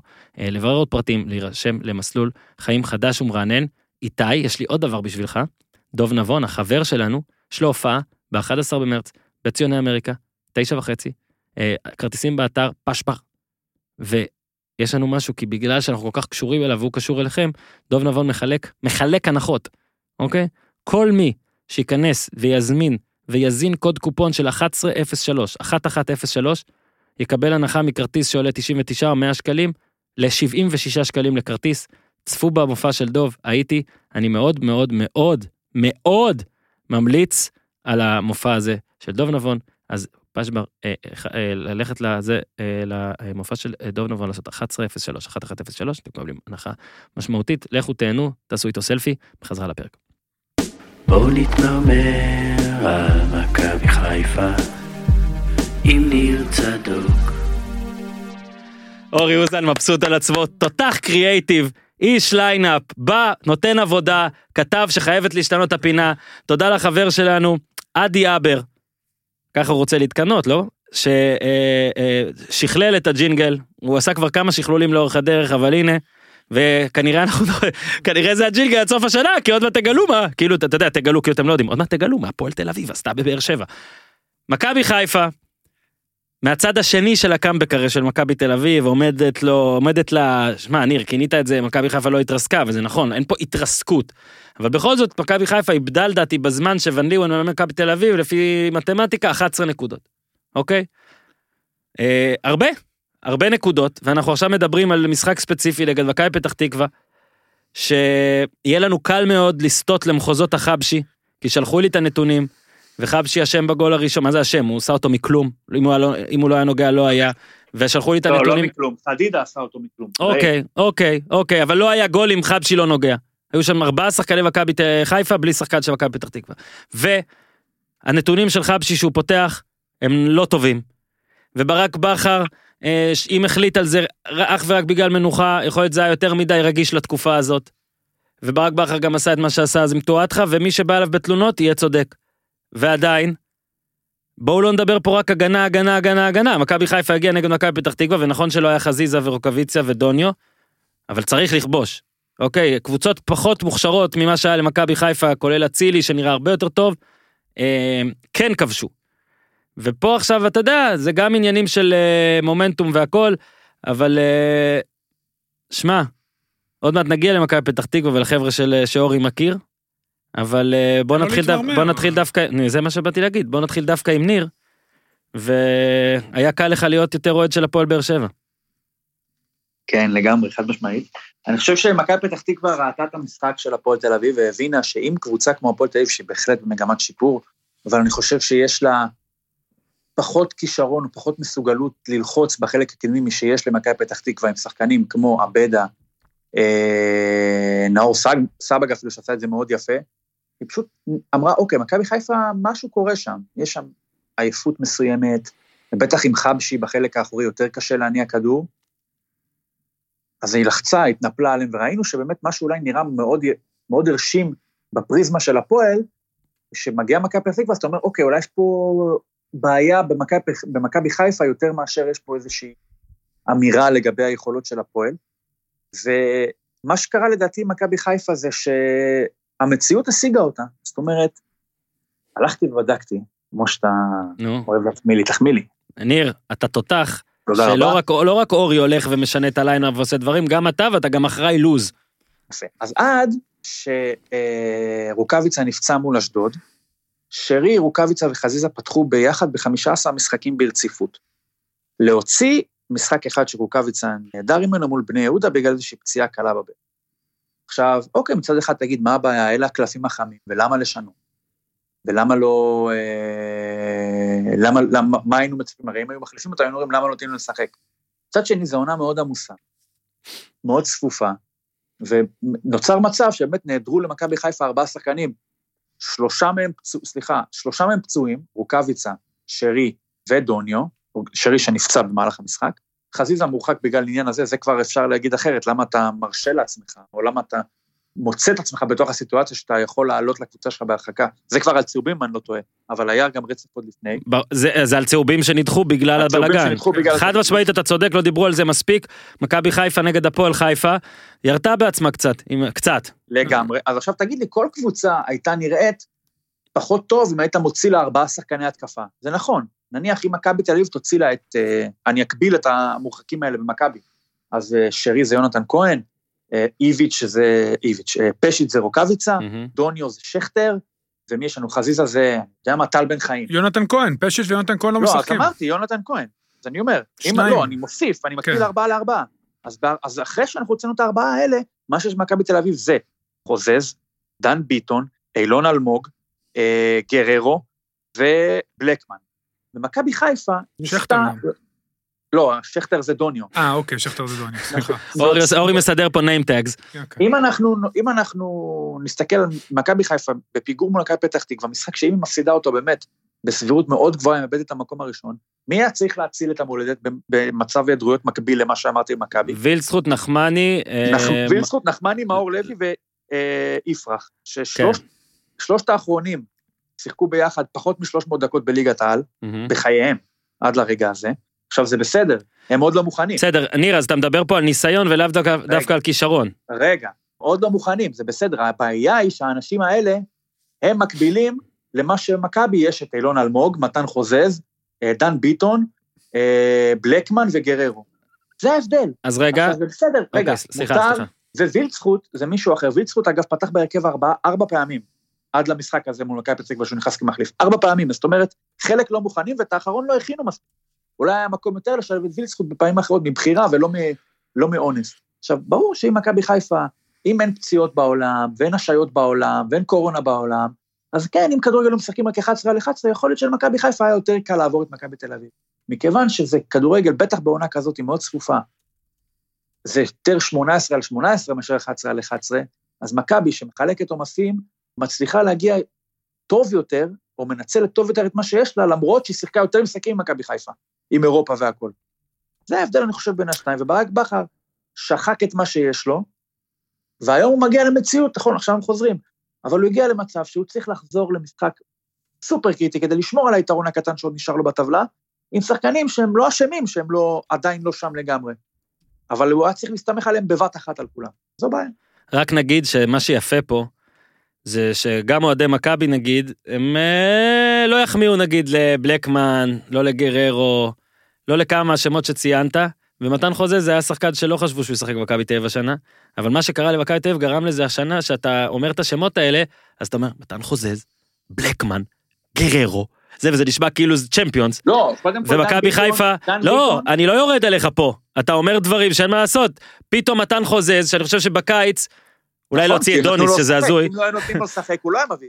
לא, אני אומר, אתה יודע, מתן חוזה, זה עכשיו אנחנו, אני נגיד גם כתבתי לפני המשחק של מכבי חיפה, אני זוכר את זה, כי אני צודק פעם בשנה, שמשהו, שהרגשתי שהוא יעשה משהו חיובי, אני באמת אוהב אותו. אבל זה גם המערכת שעושה את זה, ובינתיים המערכת של מכבי חיפה, אני אגדיל את מה שניר אומר. היא לא מצאה, לא רק את האלה שיבואו ויעשו את השינוי, כשחזיזה לא נמצא, היא לא מוצאת את מי שעל המגרש ויעשה שינוי כשלא עובד. ובמשחק הזה נגד מכבי פתח תקווה, שאף אחד לא ממש היה טוב, הצילי, סוף סוף כן הראה ניצוצות. אבל עדיין, עדיין, כשהיה צריך, זה במשקוף, וכמעט, וליד, ואין מה לעשות. אנחנו מבקשים, אני דורש מהצילי, על מה שראיתי ממנו בשנים האחרונות, יאללה, נגמר תקופת המשחקים. כשאתה צריך, כשאתה, כשאתה בועט את זה, אתה צריך לשים גול. כי יונתן כהן כובש את זה, נכון? אה, אורי? עכשיו פחות, הוא פצוע. גם עכשיו הוא היה כובש. דרך אגב, יונתן כהן בעונה הראשונה של ליביץ' זה בדיוק מה שקורה לחוזז עכשיו. לא ספרו אותו בהתחלה, התעקש להישאר. זה גם מערכת. אצל ון ליוון עכשיו, אצל ליביץ', אז כל מי שאתה תגיד, אתה יכול להגיד את השם שלו. שכתר. אבל למכבי תל אביב, חלק מהעניין, זה מחלקת הנוער האדירה שלה, ש... אבל דווקא מכבי חיפה, הנה, אני נכנס לך, פורש לך, שנייה, אני פורש לך טריטוריה. אה, אתה אומר עוד דקות, אתה נותן להם ניסיון. אוקיי, זה כן. את העניין הזה שהם השתלטו על ביתר רמלה, ביתר תל אביב. חיפה השתלטה על נוף גליל או משהו, לא? זה אותו דבר.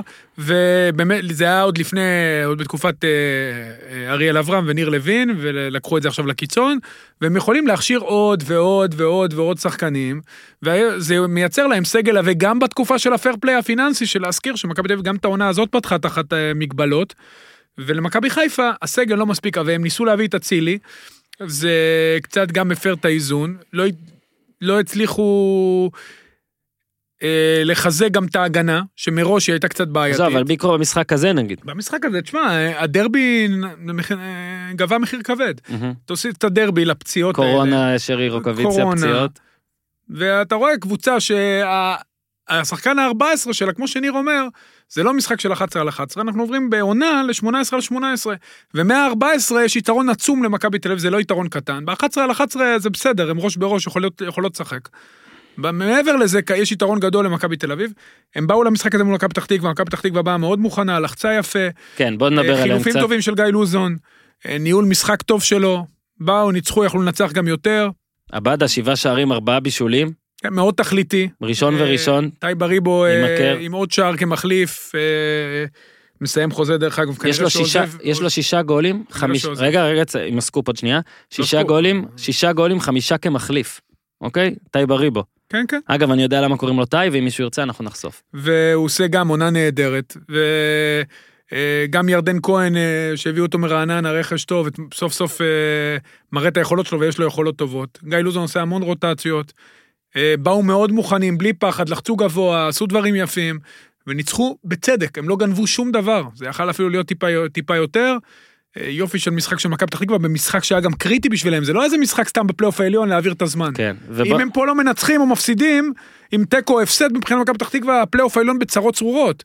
הם באו במשחק קריטי וניצחו, ועל זה מגיע להם שפו, וכנראה הניצחון הזה יכניס אותם לפלייאוף העליון. זה גם מרגיש לי, שלמה, סליחה פה שאני מעלה לך סיוטים, שכאילו כל פעם שגיא לוזון מגיע לסמי עופר, משהו רק קורה לכם. כולל כשהוא אימן אתכם. כאילו, אתה יודע, זה עוד מ-אלפיים ועשר, ואולי אפילו לפני, אני עכשיו לא זוכר אירועים שלפני, אבל תשמע,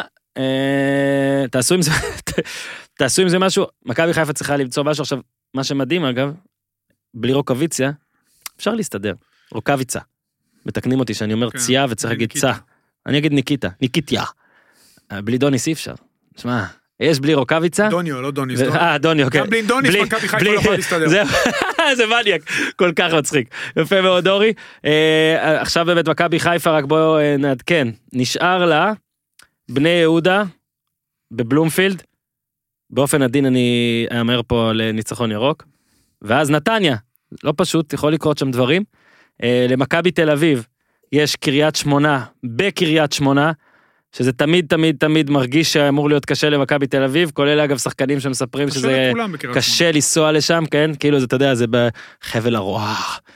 לא, גם הולכים לבית מלון לפני, זה לא שהם באים חמש דקות לפני המשחק הכנסייה של שעתיים. יש קבוצות שזה בביתר... ונתקעים בפקקים. יש קבוצות שהיו באות... הם יבואו למלון. הם יבואו, אתה אומר. ואז יש למכבי דרבי, ורק ניר צדוק הרגע נראה לי עומד, בין קבוצתו החדשה לקבוצתו הישנה. אני אגיד דבר אחרון על מכבי חיפה ומכבי תל אביב, הרי בעצם היו פה שתי עונות לשתי קבוצות. הבעיה עבור מכבי חיפה, זה שמכבי תל אביב עשתה את החצי הרע הזה, עם המאמן הכי חלש שהיה לה בזמן האחרון, כוכבית ליטו, לצידו נגיד. מסכן ליטו. מסכן ליטו. מכבי חיפה עושה את החצי הלא טוב הזה, עם המאמן הכי טוב שהיה לה בשנים האחרונות, אני, אני חושב שכל עוד יגיד, מי היית לוקח שלמה, אתה מסמן בעשר שאלות את מרקו. מרקו, היית לוקח עכשיו את מרקו? היית משאיר את מרקו. ואתה אומר את זה עכשיו, ואמרת את זה גם לפני? אמרת את זה פלוס שמונה. שלמה, איתי, תביא לי ערכת פוליגרף, יש לנו שם בזה, ערכת פוליגרף. שלמה, הנחה שקרן. אבל, שלחו לי, שלחו לי ולא הספקתי לבדוק את זה. מרקו באותו שלב היה עם נקודה פחות מבחר, משהו כזה, אז כבוד למרקו. אחלה מרקו, עוזר מאמן הנבחרת. כן, מינוי ראוי. בוא נראה, בוא נראה אגב את ההבדל, בחר חייב לנצח את מכבי תל אביב, מה שבלבול לא הצליח, בלבול נראה לי לא כבש גול נגדם. לא, שלושה, ארבע, שלוש. בזה, נכון, שכחתי. סליחה, אה, נכון, הנתון היה שבמחצית אחת מתוך שמונה, בלבול, מכבי חיפה שבלבול לא כבשה, לקחתי לכם ככה, שבע מתוך שמונה לא כבשה, בוא נעשה סלט. לא, במחצית, רגע, שוב, במחצית מתוך שמונה היא כן, אתה צודק, אתה צודק, אני מתנצל. בוא נתחיל לפני שניר מתמרמר על הפועל תל אביב. אין מה להתמרמר. שנייה, לא, או לא מתמרמר, או נחפש פינה אחרת, אז אני יכול משהו על באר שבע? אתה רוצה שנעבור לבאר שבע עכשיו? משהו, תרי, תרי מעכשיו. אוקיי, ואז את ההרכב שלך שאנחנו מצפים לו? אחרי באר שבע. אחרי באר שבע נעשה את ההרכב. קודם כל, ברגע ששמעתי, אתה שאלת אותי מי יושב בעבר, אני לא ידעתי, אבל רשמתי חיילי חכמון. אה, לא ידעת? לא. אה, כן, נכון, חיילי חכמון. זה אירוע כזה. אבל אני לא רוצה לדבר על זה, כי זה קשור באופן עקיף כלשהו להפועל תל אביב, אז בואו נשים את זה בצד. אבל תראה את הדוח שיפוט אחרי המשחק, אני חייב להקריא לך. הם, הנה. הם כתבו דניאל ברנתן, הרי אל חמיד הוא חק. בסיום המשחק, כאשר צוות השיפוט ואני נכחנו בחדר הלבשה, רז אמיר בטוויטר, אני לוקח מהציוצים שלו, כן. נשמעו דפיקות עזות על דלת הכניסה לחדר, שהמשיכו מספר שניות. להערכתי עשר שניות. כנראה הוא ממשיך להשתמש בסטופר של המשחק, כן. גם uh, בחדר הלבשה. כן. כאשר יצאתי לברר את פשר הנושא, נמסר לי על ידי אנשי ההבטחה שנכחו במקום, כי את המעשה ביצע מר אל חמיד חתם, כן. בשם המשפחה קודם, כן. אשר כאמור הוא חק קודם לכן. חשוב להדגיש, כי אני לא ראיתי את השחקן מבצע פעולה זו, דרך אגב זה כבר לא קביל בבית משפט, ולכן אני משאיר בפני בית הדין הנכבד להחליט כיצד לפעול. אוסיף ואומר, כי השופט הרביעי לירן ליאני, שיצא עימי לברר את פשר הנושא, מסר כי הספיק לראות את אמר אל חמיד, נכנס לחדר הלבשה שחקני באר שבע. מה הוא ציפה שהוא יעשה, שהוא הולך למגרש לעשות שחרור? אני לא יודע. אציין כי הדביקות בדלת לא היו ברף הלגיטימי, כדי שאפשר יהיה להתעלם מכך, אלא משהו קיצוני בעוצמתו, בלה בלה בלה בלה, משהו קיצוני בעוצמתו, ולכן בחרתי לציין בתוך השבועות. עכשיו, אני אגיד לך משהו. ברנתן לא אשם בפסילת השער, כי כמובן, רק כדי להבהיר, ברגע שעבר בודק את האופסייד, הוא לא צריך, הוא לא ניגש לראות, זה אישור של עבר להחלטת הכוון. אז בזה אני מנקר. הוא לא הלך לראות את זה, לעשה סדר, הוא הלך לראות את האדום. זה שמעמידים את אל חמיד לדין על הדפיקות בדלת, זה שערוריה שאין כדוגמתה, ואני אסביר מסיבה, לא ראו אותו. אם הייתם רואה, ראית אותו נכנס לחדר, אם לא ראית אותו דופק, ואין מישהו שאומר שהוא, למה מעמידים אותו לדין? אולי הוא ראה מישהו שדופק. תיגשו למצלמות ההבטחה. זה כבר, אבל הוא לא, זה, אני מדבר על הדוח. התובע יכול. התובע שנייה, הדוח הוא ממד... זה ור על ור, אתה אומר. עכשיו, לגבי הפועל באר שבע, רוני לוי הגיע, שלושה משחקים, להגנתו יאמר המון פצועים, קבוצה שלא עומדת בעומס, מפורקת לחלוטין. סגל שלא אהבת. סגל שתלוי מאוד מאוד מאוד מאוד. בזרים. בשני זרים. שלא, שאחד, שאחד מורחק כל הזמן. שאחד מורחק והשני פצוע. אבל רגע, אורי, חכה, אני יודע שאתה לא זה, אבל לא, סידרת ליינאפ, לא קשור להתחיל עם ניר, רגע, להפך, אני לא מתחיל עם ניר, אני ממשיך את הקו שלך. ממשיך את הקו שלך. אלי חכמון שפט ביום חמישי, חמישי זה היה? חמישי, הפועל חיפה? שלמה, אתה חייב לעזור לי פה, כן. שלמה, לפחות מביניכם, עוזר לי מהר. יום חמישי, של... שלמה, אלי חכמון אה, החליט, כי הוא בשופט, שהיה אופסייד במהלך הגול של הפועל חיפה. הוא, רגע, שנייה רק אני, בניגוד למקרה של הפועל באר שבע. בניגוד לקטיעה הקודמת. לא, בניגוד למקרה הזה כן. שבו... הבנתי, לא הייתה בדיקה, פה הייתה. פה הוא הלך לראות, סבבה. האם השחקן... כסגנים לצורך העניין, הפריע לאיתן טיבי בהרחקת הכדור, ולכן הוא מעורב במהלך. עכשיו, על זה חפרנו כבר.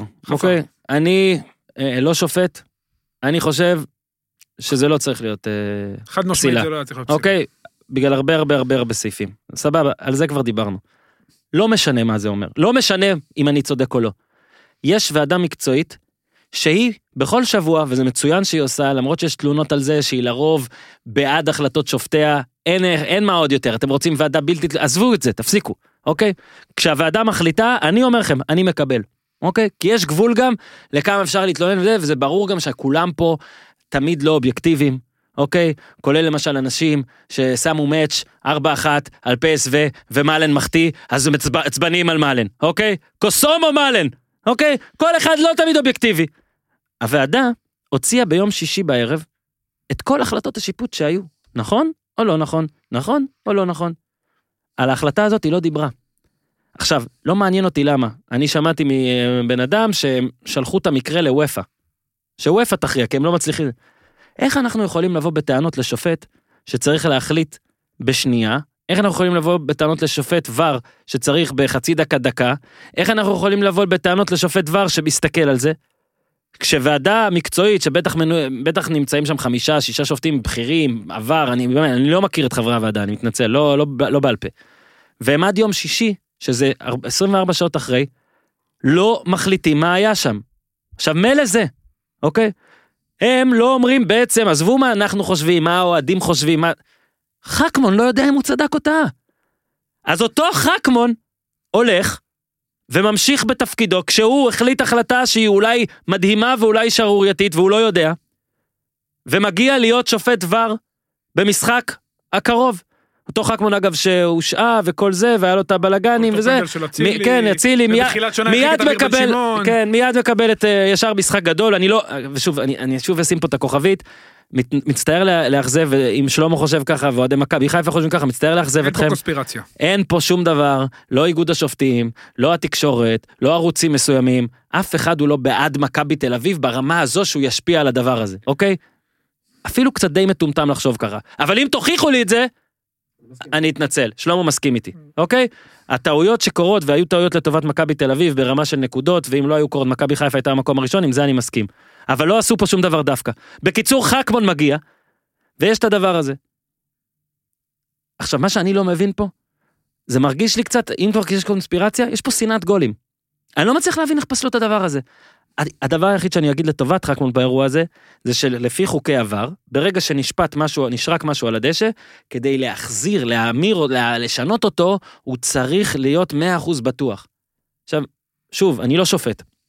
אבל פה הפעם, בניגוד למה שהיה עם הפועל חיפה, שחצי שופטים אמרו ככה, חצי ככה, עוד לא שמעתי מישהו, מישהו אחד, כן? אחד, שמצדיק את הדבר הזה. עכשיו, גם אם איכשהו אתה בא ואומר ששטקוס היה סנטימטר בחוץ, למרות שהיד שלו אגב מעל הקו, ואני כבר לא יודע מה מאחורי וזה, מה אתם רוצים שיעשה? מי, מי זה, מי היה בקו השער? ורן. מה אתם רוצים שוורן יעשה? עכשיו, בעטו על ורן גם, חתם בעט על ורן.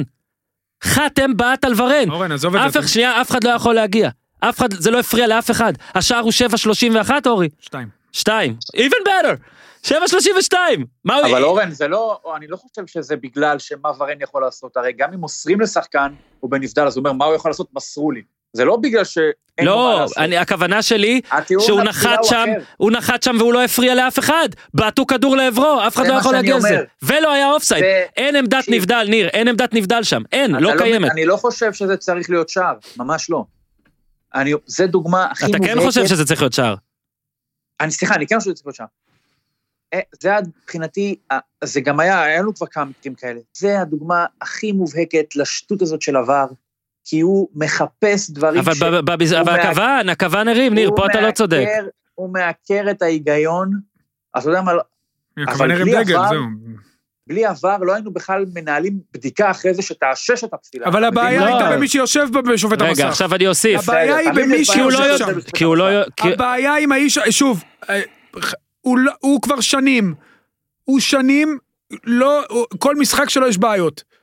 והעונה הזאת זה סייסים. מהמחזור הראשון שהוא שופט המשחק של בני יהודה מקריית שמונה, שאמרו לו שזה לא הרחקה של בן שמעון והוא הרחיק אותו, וכל הזמן יש לו בעיות, אני לא מדבר על זה שהוא מעכב את המשחק, עכשיו אין לי שום דבר אישי נגדו, הוא בחור מאוד נחמד, והכל, אבל די, מספיק, מספיק, הוא משפיע אורי. פה, הוא משפיע פה שנייה, הוא משפיע פה על גורל של שחקנים, על גורל של מאמנים, על גורל של קבוצות ועל גורל של אוהדים. ואתה לי אבל להוסיף שאני מתחבר אליך. הוא מעט את המשחק, ושפת גוף, וידיים, וחיוכים, די, שנייה, שנייה, זה אמרת לפני שלוש שנים, ואני זוכר את זה, לא, להגנתך יאמר, אבל רגע, בואו נתחבר, בואו נמשיך לאותה נקודה. ז'וסווה, אוקיי, בואו תחשבו אתם באר שבע עכשיו, ושוב, אין פה קונספירציה נגד באר שבע, אוהדי באר שבע, אין, צאו מזה, אוקיי, אבל, בערך ב-תשעים ומשהו דקות של כדורגל, יש שם את הדבר הזה של ז'וסווה, ששמע, זה באמת מעצבן, ואז בגלל שבאמת, אני, אני, לא אומר, אני לא אומר זה טוב להתנהג איך שהוא יתנהג, אבל הרי הוא יתנהג ככה בגלל שמה בן אדם יכול לעשות? הרגע חזר מארבעה משחקים, עושים לו את האדום הזה, אוקיי? אמר מילים שלא צריך להגיד, עכשיו קיבלנו פוש, היום ראיתי בוואלה, שהוא כנראה איזה שניים, שלושה משחקים שוב יהיה בחוץ, אוקיי? משחק אחרי, בא, ומקבלים את האדום הזה, שאני מוכן לקבל את זה שהיה אדום, אבל תבינו רגע את האמוציות. ואז אל חמיד, שסוף סוף בא, וחזר עם כל המטען וזה, ולא, אני לא אומר שהוא צריך עם דפק דפק, ואם אמר גול נפש, על זה הוא קיבל את האדום, בוא נה, תקשיב, הרגע פסלת לבן אדם גול, חשוב מאוד, אוקיי? אם, אם באמת מה שהוא אמר זה גול נפש של שיפוט, מה אדום בזה? מה אדום בזה? מה אדום בזה? אוקיי? לא מבין. כללות, או איום, או תנועת גוף, הכל טוב. גועל נפש של שיפוט, תירגע רגע. אני לא אומר צריך שוב, אני לא בעד חוק היגיון, דברים כאלה. תש, תסתכל רגע, הוא אומר לך גועל נפש של שיפוט, הרגע שפט, הרגע פסלת לו גול. אתה עוד לא יודע אם צדקת או לא. אוקיי, כי ברנתן הרי לא ראה. ברנתן לא יודע אם הוא צדק, הוא לא ידע שטעו אותו פעמיים. גם הכוון וגם זה. אז אתה מרחיק אותו, ואז אתה גם שם אותו בדוח. בוא נחלס, כאילו. השני האנשים שהיו פה הכי פחות טובים, בכל הסיטואציות האלה, זה חכמון ובר נתן. מה אתם עכשיו מרחיקים ומשאים והכל? בואו, תהיו רגע, תקטינו את עצמכם. אולי טעינו, בואו נירגע. אם צריך, אם צריך לשמוע, נשמע. אם אפשר לשמוע, אפשר לא לשמוע, לא לשמוע. שמע, פרקו פה את הקבוצה. שבין כה וכה היא בבעיה. נכון, נכון, הכל טוב, אגב, הנה. איבדה את אפקט המאמן, שזה חשוב, המוטיבציה עדיין מגיעה מאמן חדש. היא מאז שאבוקסיס, קודם כל, אתה יודע, אבוקסיס, אני מניח שהוא אומר לעצמו, בוא נעשתי עבודה ממש טובה, הוא ידע את זה. מאז שאבוקסיס עבר רק ניצחון אחד, אותו אחד אפס על כפר סבא, קבוצה מאוד קשה לה לייצר, בטח שג'וסואל לא נמצא, זה אפילו על סף הבלתי אפשרי שג'וסואל לא נמצא, לייצר איזשהו מצב. בהגנה, שוב, דיברנו על זה שיש המון בלגן, בעיקר בעמדות המגנים, עכשיו חתם סגר קצת, אבל עדיין, קבוצה שקשה לה, ורוני לוי, שהוא, אתה יודע, הוא מאמן מאוד מאוד מסודר, שיטתי, אבל הוא לא ידע, הוא לא ידוע כמאמן מקורי, או אחד שנכנס ללב של השחקנים. אז למה להביאו את רוני לוי בתור פתרון ליוסי אבוקסיס? כי הוא השתנה. יוסי אבוקסיס, תקשיב, אני חושב על יוסי אבוקסיס שבעדינות, יש לו נטייה קצת להגזים עם ההגנה, אוקיי? טוב, יש לו מין איזה חיבה מסוימת. בתור הזה, בני יהודה, עם שמונה שחקני הגנה בהרכב, או ששחק מול קירת שמונה זה היה. סיים את המשחק עם חמישה בלמים, דברים הזויים, אוקיי? אבל אם זו הייתה הבעיה שלו, זה שהוא לא מצליח לייצר כדורגל, אה, שבאופן קלישאתי, אני אקרא לזה, שמח או יפה, זה היה משהו נאמר לגנותו, הרי לא תתווכח, לא תטען כנגדו שהוא זכה בגביע עם באר שבע, או שהוא הביא אותה לבתים של הליגה האירופית, תטען נגדו, הטענות נגדו הן אסתטיות. אז אתה מביא את רוני לוי, כזה, לא שאני אומר שבחוץ ישב איזשהו גאון התקפי שלא יתרו אותו, אבל רוני לוי הוא מאמן שכן, אתה יודע, מכירים את השטנץ, אנחנו יודעים מה יש שם, הרי, אני לא, אני לא מוכן לשים את רוני לוי באר שבע, באר שבע נראית או תיראה, כי אתה יודע, בן אדם יש לו כבר תיק עבודות מספיק רחב, אתה יודע מה אתה מביא, אז כנראה שאתה, אם זה מה שאתה מבשל, זה מה שתוכל. שלוש נקודות מ-חמש עשרה, הכושר הכי רע בליגה בחמשת המשחקים האחרונים, אני גם עם ניר, אבל אני לא רוני לוי לא אשם, הוא גם נשפט לו עכשיו, אבל אני כל כך מסכים איתו, כי אם באמת, כמו שניר אומר, זה היה על אסתטיקה, לדעתי זה לא היה על אסתטיקה, זה היה פשוט כי אלונה לא אהבה את מה שאבוקסיס עושה, ולא רצתה להאריך לו את החוזה. לא סיבות לפיטורים, אלא מה הייתה נקודת החולשה של אבוקסיס, נכון, נכון, נכון, לא כסיבה אמיתית, אלא כי, אתה יודע, עכשיו במשפט, אם אנחנו עושים. ניר, תעבור לקבוצה שלך, ספגה שני שערים בששת המשחקים האחרונים. יש התייצבות, יש התייצבות, לא נגיד שהאורי פה חייך, אבל בסדר. לא, יש התייצבות, אין התמרמרות. אין התמרמרות. זה חשוב. אולי עוד נמצא התמרמרות. עברנו את ההתמרמרות. אין, אבו עביד כובש, ניצחון ראשון אי פעם בטרנר, אחד אפס, כמו שניר שם, ולא אחת אחת כמו שאני שמתי. רואים, גם אני אינטרסנט, אני כועס על חכמון רק בגלל זה, לא בגלל מה שהיה. יאללה, ניר, מה קורה? מה קורה? ניר, צ'מפיונס, לא מילה גסה. חשוב מאוד, אני צריך, באמת. ואני אגיד לך, כן, היית, היית, היית בהרגשה מאוד קשה בסוף. המשחק של אייבינדר לדעתי היה באמת כמעט מושלם, שהמשחק התחיל נורא לא טוב מבחינת הפועל, שכאילו ניסתה, דיברנו על זה שמכבי פתח תקווה ניסתה לעשות לחיפה את מה שהפועל עשתה, אז הפועל ניסתה לעשות לבאר שבע את מה שהיא עשתה למכבי חיפה, וללחוץ נורא גבוה, זה בעיקר הביך אותה בהתחלה, עם הרבה כדורים שהגיעו לחתואל, שם הוא פתאום נהיה כמעט מרדונה, עד שהוא הגיע, עד שהוא היה צריך לבעוט גם, עבר שם בין ארבעה שחקנים, המשחק התחיל ממש רע מבחינתה של הפועל. ומה שאני כן חושב שהפועל הצליחה להבדיל מהמשחק נגד נתניה, ששם גם היא מאוד דומה, עולה ליתרון לקראת סיום המחצית, וחצי שלם צריכה להתמודד עם הדבר הזה, אז גם פה הייתה ירידה להגנה והכל, אבל זה היה פחות מובהק עם מה שזה נגד נתניה, נראה שהקבוצה יותר תופסת ביטחון. לי, היה, לי חרה דבר אחד מאוד, וזה עמנואל בואטנג, שנכון שהוא כמעט בישל שער לאלטמן, שמסר לו בסוף בנבדל, וזו הייתה פעולה חיובית, חוץ מזה, פשוט קטסטרופה, באמת, פשוט קטסטרופה. והשער, פסל, זאת אומרת, כמה קרובים היינו בשביל לייצר פה משהו שהוא חוויה בלתי נסבלת ממש, כי כבר קיבלנו שוויון נגד קריית שמונה, אבל אם המשחק הזה היה מסתיים באחת אחת, בדקה תשעים ושש, מול עשרה שחקנים, הפועל הייתה מאוד קרובה לקבל פה עוד איזושהי שטוזה כזאת לראש, שאולי יותר מדי, כי הפועל יש לה דרבי בעוד שני מחזורים, שזה שלוש נקודות עבודות, היא כן הייתה צריכה מאוד שלוש נקודות האלה כדי לברוח, מה זאת אומרת, אני חושב שיש לנו סיכוי בדרבי שאתה צוחק. אני צוחק מאיך שאתה מדבר. אני לא חושב שיש הרבה סיכוי. אוקיי, אז, אבל כן, הפועל משתפרת, ואני, תשמע, אני, כן יאמר לזכותו של קלינגר, וזה לא בא לי בקלות להגיד, זה ש... הוא באמת, עכשיו, אחרי המשחק הוא אמר, אני אמרתי כל הזמן שצריך להביא עוד שחקנים, ואפשר לפטר מאמן, כאילו עכשיו הוא חוזר בדיעבד, והוא אומר, אוקיי, השבעה שחקנים שהגיעו, גם מנקים אותי ממה שעשיתי לפני שהם הגיעו, וזה אני לא מסכים. אבל מה שאני כן מסכים עם קלינגר, והוא כן אומר לזכותו, זה שהוא, מהכלים שניתנו לו, אני לא יודע מה הייתה בחירתו בכלים האלה, אבל הוא בחר את רובם טוב מאוד, עם מי שזה לא יהיה שבחר, והוא כן מצליח להוציא מהם משהו, זאת אומרת, זה לא עבר מתחת ל... לרדאר של קלינגר, זה לא שהוא לא הצליח להשתפר גם איתם, מאייבינדר זה נראה מצוין, בן ביטון זה נראה מצוין, לידור כהן זה נראה סבבה, שלומי אזולאי זה לא זה, אבל הם כן הצליחו להרים את הקבוצה, וזה קרה באחריות של קלינגר, אז גם, אוקיי, גם לא מגיע כמה מילים. כן. אני, ו... אני, אני, תשמע, מה שמדאיג אותי זה גוטליב, אני, אני לא יודע אם זה באמת רק פציעה, אולי יש פה דברים שאנחנו לא יודעים, אני מסופק אם אנחנו נראה את גוטליב עוד השנה, hmm.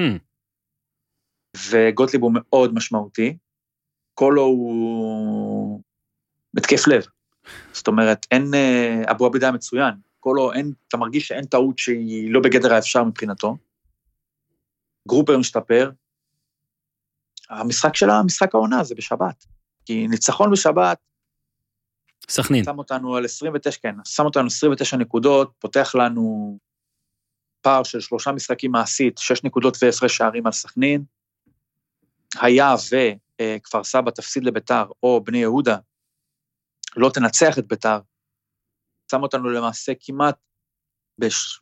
אפשר להגיד, עם שלושה משחקים משתי קבוצות, כן.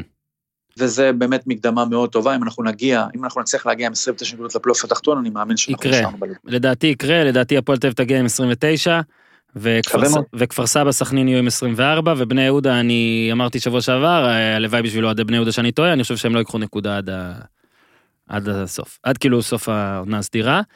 אני לא חושב, אני חושב שהם לא מפסידים לביתם. אוקיי, אז יהיה עם עשרים ושתיים, כאילו, אז עם טקו זה עשרים ושתיים, זה עדיין יהיה שתיים מהקר. לא, יש להם, ומי יש להם מחזור אחרון? בני יהודה, בבאר שבע, בטרנר. יכולים לגמרי...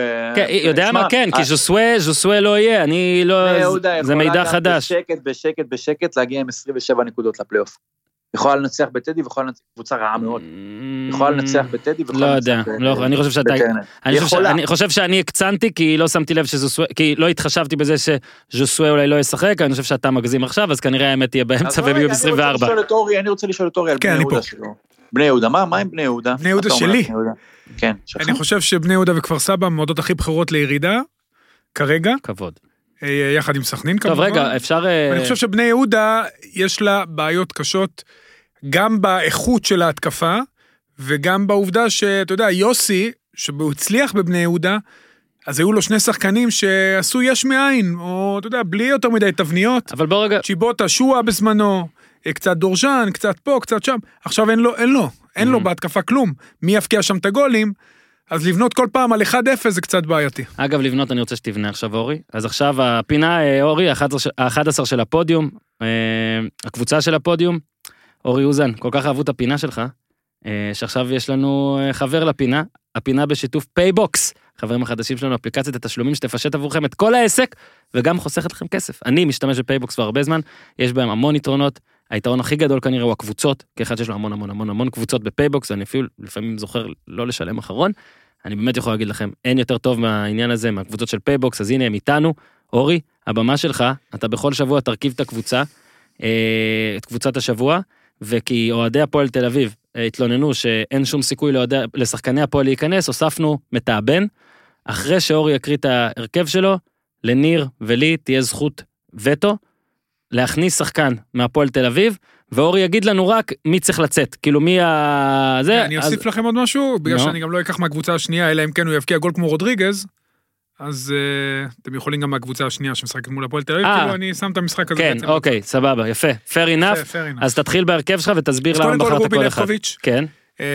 היה לו אחלה משחק, עשרה שחקנים חדר על הבבידי, אדום שלישי, דרך אגב. אחלה משחק, ובסוף הייתה לו הצלה גדולה, אתה יודע, ספק, אתה יודע, היה ספק אם זה עובר את הקו או לא, אבל בכל מקרה הוא הציל לחדר הנקודה מאוד חשובה, ועושה עונה יפה מאוד, רובי, חזר מהונגריה אחרי פציעה מאוד קשה, ובאמת עושה עונה יפה, אתה יודע, ג'ירפיה אמור לבוא בקיץ, כן. אז כל הכבוד ללבקוביץ' שהביא אתמול נקודה לחדרה, מן הסתם רוב הנבחרת מושתתת על מכבי תל אביב, ג'רלדש מגן ימני, mm-hmm. אתה יודע, אני אמרתי לה כבר מספיק, אני חושב שהוא מבחינה הגנתית בוודאי הכי טוב בליגה, טיבי בלם, אפשר רגע אז גם להגיד על טיבי שנותן עונה מדהימה, עשה אתמול ספסוב, הוא גם הוסיף ספסוב לרפרטואר, שנה שעברה צמד, כל שנה הוא משתבח. קראתי בטוויטר שמישהו אמר שהוא בדרך להיות אולי הבלם הכי טוב של מכבי בכל הזמנים, אז זה קצת אולי מוגזם, אבל חשוב, אין, מלא מחמאות לטיבי, שכל כך הרבה זמן גם הוא בטופ. מי שמכיר אותו גם יודע כמה הוא בחור טוב. אבל לא בגלל זה הוא נכנס לקבוצת השבוע. תמיד, האמפתיה תמיד עוזרת. אתה אומר זה עוזר, אוקיי. יש שחיתות כאן. המהלך הכי יפה, אחד המהלכים הטובים של אטפלד העונה, להעביר את אלמוג כהן מעמדת הקשר לעמדת הבלם, שזה עשה טוב גם לקבוצה, גם לאלמוג כהן, הראה להם את כל מיני ניסיונות בתחילת העונה, גם גנדלמן, ונדר קאפ, ונדר קאפ, עוד בלמים, שום דבר לא הסתדר, או שילוב של שני זרים, העביר את אלמוג כהן, וכל הניסיון שלו, גם אלמוג כהן, שהיה לו קצת קשה כבר בקישור, עושה עבודה נהדרת, מזכיר לי את גרי מדל, בעמדה הזאת, גם בגבעים וה... תסתכלו על גרי מדל. ירדן כהן, בישל לחפשית השער, ושוב, רכש טוב של מכבי פתח תקווה, מהפועל רעננה, שקורסת לה להנאתה בליגה הלאומית, למרות שניצחה משחק אחרון. בקישור, מכבי תל אביב, ייני, גולסה ופרץ. אמרת נלך על הקל. לא, מה הקל? תשמע, זה באמת היה אתמול מופע, הם פשוט קדשו את הקישור של ביתר. בהתקפה, ליאל הבדד, ציינת את הנתונים שלו, בישול יוצא מן הכלל לבריבו, אנסה. סוף סוף מצליח להתחבר, אחלה אנסה, אבל היה לו תמיד בעיה עם מספרים, בפעולה האחרונה בועט על השוער מחמיץ, מאוד פיזי, אגרסיבי, אתה יודע, בנו שם על אנסה, תורה ולוסיו, תורה ולוסיו... אנסה אובר קואליפייד לקריית שמונה, ואתה תראה שכשבפעם שיתנו לו תפקיד אחר, או תקופצה אחרת, אתה תראה, הוא גם יצא בכסף. לא סתם, הוא... קשה לו, בפעולה האחרונה הוא פחות טוב, אבל במשחק הזה... קריית שמונה עם ניצחון מאוד חשוב. נכון. גם, אתה יודע מה? ופתאום גם היא במאבק ובטח בבריחה, כי אם סכנין מנצחת, היא פתאום בברנד של הבלגנים. לדעתי תהיה קרובה, אבל לא תיכנס. ועוד שחקן של מכבי תל אביב, איתי שכטר, גול בראש. שער חמישי בשישה משחקים של מכבי תל אביב בראש, אם תוסיף את הכתף של בלקמן, זה שישי ומשבעה... מכתפיים וראשים. בדיוק, מכתף ומעלה, מראה לך בדיוק על המערך ועל השיטה של מכבי תל אביב, ואין ספק שהייתה הקבוצה הבולטת במחזור הזה, יחד עם מכבי פתח תקווה. אז זאת קבוצת השבוע שלך, ויש גם מנהל קבוצה, שזה תמיד לא אני, כי צריך מישהו אחראי בקבוצה שלכם בפייבוקס, אז מי המנהל אמרנו? זה שחקן המחזור של אורי. אז שחקן המחזור? כן, שרן ייני. מנהל הקבוצה, שרן ייני, כבר דיברנו על איך הוא הגיב. אתה יכול רגע לעשות פה אוברול? אתה עושה. רגע, רק מילה על ייני, שאתה תעשה לי אוברולינג, ייני שאתה יודע, זה עוד הוכחה, גם למה שוון ליוון עושה, ון לואן עושה, ון... ליוון, הריות, אמרנו שתקרא לו פטריק הריות. מה שפטריק עושה, וגם, אתה יודע, יני, הכל הקריירה קשר אחורי, הבגירו אותו מגן, בלם, בלם, בלם, זה, חזר לעמדה הזאת, והיה אתמול... הוא אמר שהוא אף פעם לא היה מצטיין, אף פעם לא היה מצטיין של משחק, הוא מקבל מצטיין של מחזור. מצטיין כפול. מצטיין כפול, עכשיו ניר, עכשיו ניר מה שאתה עושה. אז אני אכניס את אייבינדר להרכב במקום דור פרץ. אורי, אתה מאשר רק את ה... לא, את מי שיוצא, אתה צריך לאשר. מאשר את כל מה שניר אומר. אוקיי. קיבל מספיק כיבודים, אז אני חושב שאתמול לא היה יוצא דופן, אפשר להכניס את אייבינדר לבפנים. אייבינדר נכנס, רגע, רגע, ניר, חכה, חכה, חכה, חכה, חכה ניר, חכה ניר. יודע מה? סע, סע, תתחיל עכשיו. לא שחקן המחזור? כן.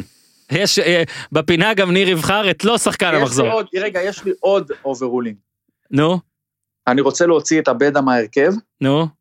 ולהכניס את פדרו קמפוס. אוקיי. ואני רוצה, זה מחבר אותי ללא שחקן המחזור, שזה חן עזרא. אוקיי. אני חושב ש...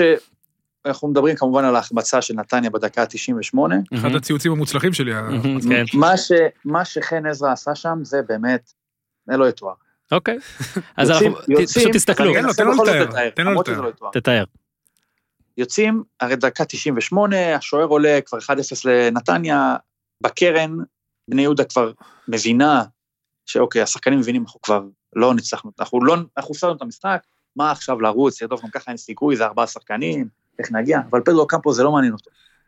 פדרו קמפוס רץ כאילו הולך להציל את העולם. מדהים. אין לו סיכוי בכלל להגיע. מה שעזוי אצל קמפוס, אם שימו, ואני ראיתי את המהלך הזה חמש עשרה פעם. כשפדרו קמפוס מגיע, מה קורה בסוף? אתם ראיתם? נו. עזוי, הוא מסתובב עם הגב לכדור בפחד. ועם הכתף. שזה רצת? הוא כאילו צמצם את הנפח שלו, ובכל זאת הכדור פגע בו אחר. איך זה קרה?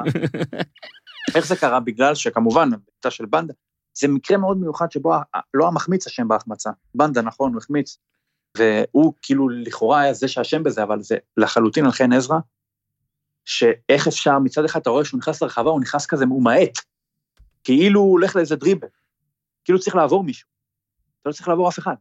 זה כאילו מין איזו התניה כזו של חן עזרא, כי זה המוב שלו בתכלית. נכון, תמיד הוא כזה מגיע מעט כזה, תמיד הוא, כל החיים הוא כזה מנסה לעשות דריבל, פה הוא הצליח, היה לו כל כך הרבה הזדמנות, הוא יכול היה לבעוט, הוא יכול היה למסור לבנדה, הוא יכול היה למסור לקניקופסי, הוא יכול היה למסור לוונדר קאפ, זהו, לא היה עוד אפשרי משהו אחר לעשות, הוא בכל זאת הצליח למסור אל מאחורי בנדה, לעשות משהו שאי אפשר היה לעשות, באמת מזל, תודה לחן עזרא, שיצר לנו משהו שאנחנו הרי נזכור הרבה יותר מאשר אם זה היה שעה, נתניה זה לא פגע לה בניצחון, ובמקום שזה יהיה עוד איזה שער כזה של ארבע על אחד, שהוא מובן מאליו, קיבלנו פה משהו שאנחנו נוכל לחזור אליו גם בעוד שלוש שנים, ולראות ולא להאמין שזה... זה ארבע על אחד בלי שוער, ניר, זה לא רק ארבע על אחד. איך קראת לזה? איך הוא קרא לזה? לא שחקן המחזור. לא שחקן המחזור. עכשיו רק נגיד שזאת הייתה הפעם הראשונה, שבהם חברים שלי ומשפחה מהולנד שאלו אותי על מכבי נתניה. עבר, כי זה רץ בכל העולם. אז תודה לך אורי על ההרכב, תודה לניר על הווטו, ותודה על מי שלא נכנס לקבוצה, ותודה לפייבוקס, הקבוצות בפייבוקס לא נסגרות אחרי שבוע, יש שם אפשרות לתיעוד מסודר, מי שילם ומי לא, יש אפשרות לקבל כסף מכל משתתף סכום שונה, אפשר לשלוח תזכורות לאנשים, כבר אמרנו, בעיקר לי, כי אני שוכח, מיוחד לתזכר כמה פעמים את הבחור שתמיד משלם אחרון, אפשר גם לעשות כמה סבבים של איסוף באותה הקבוצה, זאת אומרת, אל תגבילו את עצמכם לעל האש אחד, אורי אמר שהוא יזמין אותנו לעל האש, אז נצטרך לקנות דברים, כל שבוע, בסדר, אז כל שבוע אפשר לעשות את זה, אפשר לעשות כל שבוע על האש, ופשוט שולחים דרישות תשלום מכל החבר'ה, אז תעשו עצמכם טובה, הורידו את אפליקציית פייבוקס, עדיף אגב מהלינק שיהיה למטה, בתיאור של הפרק, כי אז זה טוב לנו, תגלו כמה פשוט הכל הופך להיות, והכי חשוב, הכי נוח, בפייבוקס הכסף נשאר באפליקציה, לא הולך לבנק, אתם בוחרים מתי ולאן למשוך אותו, לחשבון הבנק או לכרטיס האשראי, נו, אז הורדתם כבר פייבוקס, יום יבוא ואולי תוכלו גם אתם להגיד, היי אורן, תשלם כבר לעל האש של אורי, אחי, אז זהו, אז ניר, ניר קידם את ענייני נתניה וקמפוס, אז נשאר לנו, אה, עוד שנייה הייתה יהיה עם ההחלטה, נשאר לנו רק על אה, כל מיני משחקים, אמרנו, הפינה של משחקים ש... אנחנו לא כל כך רוצים לדבר עליהם, אבל אפשר בכל זאת, אז הפועל, אז אשדוד עשתה אחת אחת עם חדרה, אני רק אגיד שהרגשתי שאשדוד פה תימד בגלל תמונות של שבוע שעבר, זה איזה חוק ישן שהמצאתי עכשיו, שקבוצה מרגישה שהיא עשתה משהו, ואשדוד די הבטיחו הרי בעיקרון את הפלייאוף העליון במשחק הקודם, הייתה הרגשה שהפעם יהיה קצת קשה יותר, בוא נגיד שחדרה ואורי ציין את דיה לבבידי שלוש הרחקות, תוקף את אלמוג כהן ואת השיא של ארבע, ונגמר שם אחת אחת בסוף, בוא נגיד שגם היה פאניקות אופסייד, האם, כן, האם למישהו שלא הוסיף משהו למשחק הזה? אני מתקדם? מתקדם. ניר? ניר, עד שהוא מוציא ממיות. כפר סבא אפס אפס עם הפועל חיפה, שוב, ברכות, ברכות לסגנון האטרקטיבי, הזורם. שער אחד בשמונת המחזורים האחרונים. תשמע, זה דווקא. בלם בקרן, נגיחה של בלם בקרן. זה דווקא, זה כאילו, תשמע, אני אומר לך שהגורל, אתם חושבים שלא מעניין אותו יצחק שום והפועל כפר סבא, מעניין אותו. ברגע שיצחק שום העיף גם את תורג'מן בתואנה שהוא רצה יותר אטרקטיבי וזה, עם סגל שכנראה לא יכול להיות אטרקטיבי, הגורל אמר לאשתו, תקשיבי מאמי, אני, יש לי עכשיו כמה שבועות, אני עסוק, אני נוסע לכפר סבא, והגורל בא והתיישב בכפר סבא, והגורל עובד מאוד קשה, כדי ששום יבין שהוא עשה עוד טעות, ושכנראה, בוא נגיד, השם העיקרי בכפר סבא, זה לא תורג'מן. אני חייב לתת לך רמז. שומי לא יבין. הוא לא יבין? הוא לא יבין. אתה רואה את הגורל כזה חוזר הביתה, נו איך היה? הוא לא מבין, אני צריך להישאר פה עוד שבוע. לדעתי הגורל יודע את זה, והוא לא יבוא לשם. אני צריך להישאר פה עוד שבוע, הוא גמור הגורל, הוא גמור. אולי תחזור, הילדים מחכים לך והכל. אני לא יכול, הוא לא מבין. הוא לא מבין, ואני אגיד לך גם למה, הגורל לא יגיע לשם בכלל, כי הוא דיבר עם שומי בתחילת העונה, והוא אמר לו שזה סגל למקומות ארבע שש. הגורל? כן, הגורל, הוא אמר לו, תשמע, אם אתה חושב שזה ארבע שש, אז שום שינוי מאמן לא יעזור לך, ואף מאמן שיגיע לא יכול להצליח. וחלב, חבל על הזמן של כולם. הזוכה יזכה בטיול לגבעות גורל, אחלה, אחלה לנווט שם. עצוב, עצוב שזה בא מאיש כדורגל שמנהל קבוצה ככה. קריית שמונה ניצחה שתיים אפס, באמת אור הגדיר את זה כחשוב מאוד, ו... ויפה גם, ועכשיו קריית שמונה היא כן... שרון מימר, פותח מהניצחון? כן.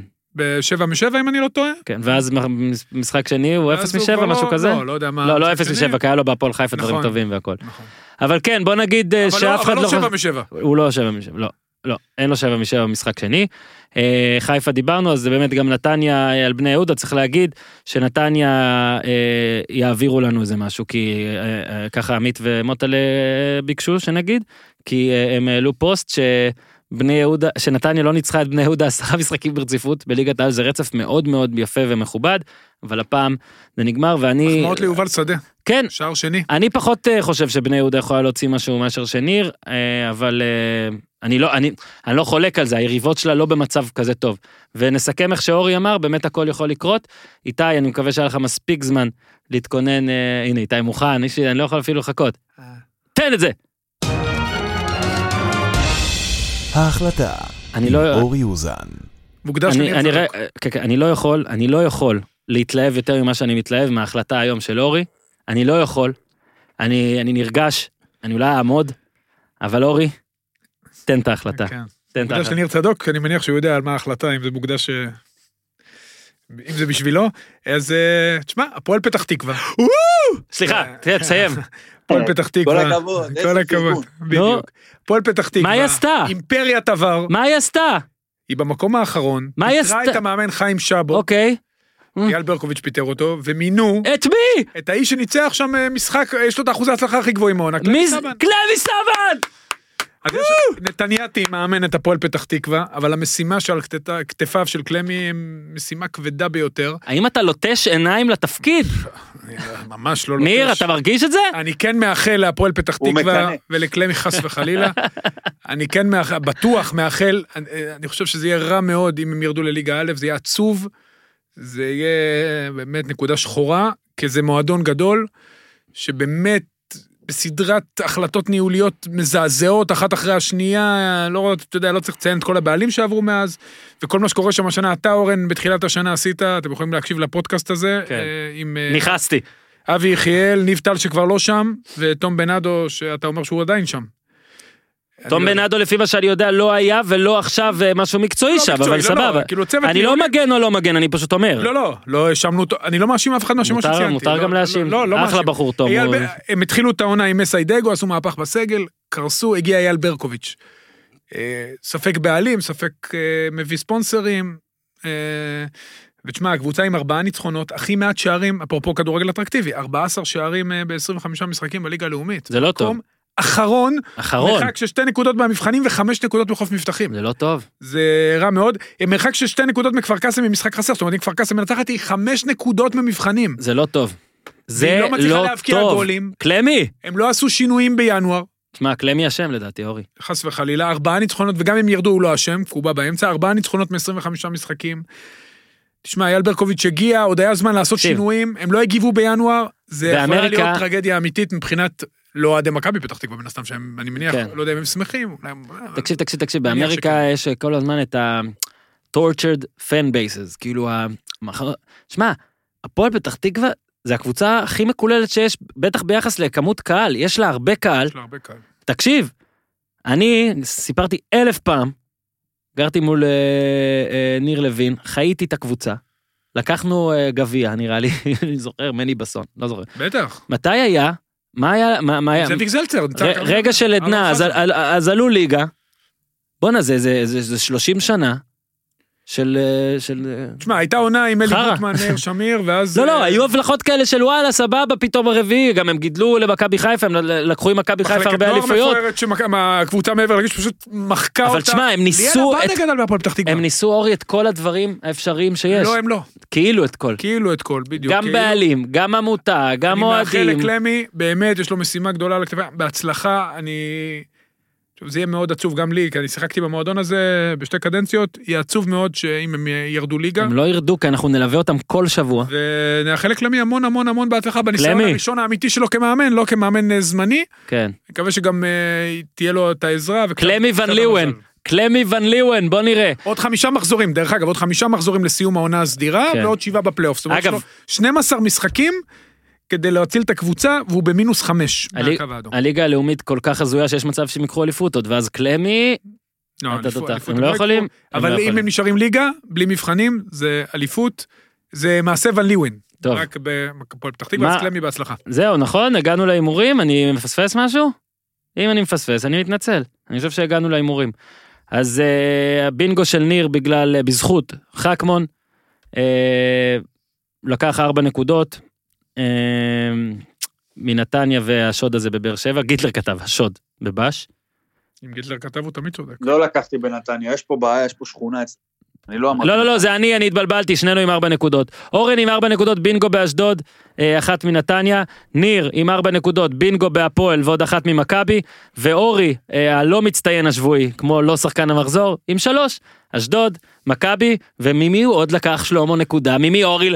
מיניו קסל, תקשיבו, מאזינים, אני יודע שאתם פה עדיין איתנו, תבחרו לאורי קבוצה אחרת, זה לא פייר, תגיד, יש מי, מה, אתה... גם ניו קסל תרד ליגה בסוף. נו, מה, זה, זה לא פייר, אתה לוקח כל פעם נקודה כנגדה, אולי אורי מעכשיו יאמר על הפועל פתח תקווה, מי בעד? מי בעד, ניר? ניר? אתה בעד. אני בעד. נחשוב על זה. הטבלה, אורן מתפוגג מאה עשרים וארבע, אוזן משה חוגג מאה עשרים ותשע, ניר לא חוגג מאה שלושים, גיטלר מזכיר שיש קש פת ברביעי וביתר בני יהודה בחמישי, שלדעתי לא אמרנו על זה. אז ננסה. אז גם את זה, וגם את המחזור, ניוקאסל מארחת את אסטון וילה, שלא צריך לבדוק אורי, גיטלר בדק, ניר, אתה מוביל אותנו ובורח? אז קש פת נתחיל, לא? כן, קריית שמונה פתח תקווה. אחד אחד. אה, שאלה, איזה מניאק. שתיים אחת פתח תקווה, אחת אפס פתח תקווה, הרגת אותי ניר. אחד אפס קש. ניר, הרג אותי. בני יהודה ביתר, אני אהיה שם. לא, זה הולך, תקשיב, אני אומר, יהיה אחת אחת, אני אמרתי את זה. בני יהודה מנצחים אחד אפס. ביתר מארחת. כן, אחד אפס בני יהודה. שתיים אפס ביתר. ביתר לא סופגת. שתיים אפס בני יהודה. איזה שיקור אני. שתיים אפס בני יהודה. וואו, שתיתי הרבה. שתיים אחת בני יהודה, סליחה, שתיים אחת בני יהודה. הפועל תל אביב סכנין. זה בשלוש בשבת. שתיים אחת הפועל. אחד אחד. אחד אפס אסטון וילה. מכבי נתניה, הפועל חדרה. מה החוכמה? זה בשבת ב-שלוש ארבעים וחמש. אחד אחד. נתניה חדרה? אני לא שמעתי אורי. נתניה חדרה, שלוש ארבעים וחמש שבת. שתיים אחת נתניה. אחת אחת. עזרא עם לפחות גול. אה, אתה אמרת אחת אחת? הוא תופס הכל. אחד אפס נתניה. הפועל חיפה אשדוד. שש, בשעה שש ביום שבת. אני אומר שהפועל חיפה תנצח. שתיים אחד אשדוד. שתיים אחת הפועל חיפה. אפס אפס. יפה. הפועל קריית שמונה, מכבי תל אביב, שבת עשרה לשמונה. שתיים אפס מכבי. אחד אפס מכבי תל אביב. רגע, קש משחקת ביום חמישי ובראשון? כתוב ב-שלוש עשרה לשלושים. רביעי וראשון. רביעי ושבת, וואי וואי וואי וואי. רציתי לעשות פה הפתעה על חמש נקודות, אבל אני לא יכול. ניר, אתה אמרת שתיים אחת? שתיים אפס. אז אני אלך שתיים אחת מכבי. מכבי פתח תקווה, הפועל באר שבע, בשמונה ביום ראשון. אחד אפס, פתח תקווה. שתיים אחת פתח תקווה. ניר, הרגת אותי. אחד אפס באר שבע. ביתר ירושלים, הפועל כפר סבא, אני גם, זה גם משחק שאני משדר. שתיים אפס ביתר. אני מצליח להקדים את ניר, כי הוא משוגע. שתיים אחד ביתר. אחד אפס כפר סבא. בני יהודה, מכבי חיפה, שמונה ארבעים וחמש. יום ראשון. אחד אחד. שלוש אפס מכבי חיפה. אני רוצה חמש נקודות עליי אחד אחד. קיבלת. בונה, אתה מחלק ככה חופשי, הוא מוביל. חכה, אורי, אתה רוצה לאשר את זה? קיבלת. ניר מה שהוא רוצה מקבל. מה אתה משחק אותה? אני יודע. שתיים אפס מכבי חיפה. מה אתה אמרת? שלוש אפס. שתיים אפס מכבי חיפה. אולי יהיה שלוש אחת. ניר, תאמר שלוש אחת. לא, הוא אמר אחד אחד. זהו, אתם רוצים גם להמשיך למחזור עשרים ושש ולפלייאוף? אין צורך, אין צורך. ניר, תודה רבה. תודה רבה. היה כיף. אורי, תודה רבה. שלום, מקווה שנהנית. תודה רבה על התמיכה. מעריכים את זה מאוד. תודה רבה לכל מי שתמך בקמפיין ההדסטארט. אוהבים אתכם מאוד. תודה לאיתי. תודה לפייבוקס. תודה לפנדה. קח משהו, תישן עליו. תודה לקריאה האקדמית. תודה ל-טי אל וי אחת. ושוב תודה לאורי אוזן פעמיים, כי הוא עשה פרצוף. תודה לאיתי. תודה לאיתי. עד כאן הפעם! אהבתי את הפרק הזה, תעשו טוב.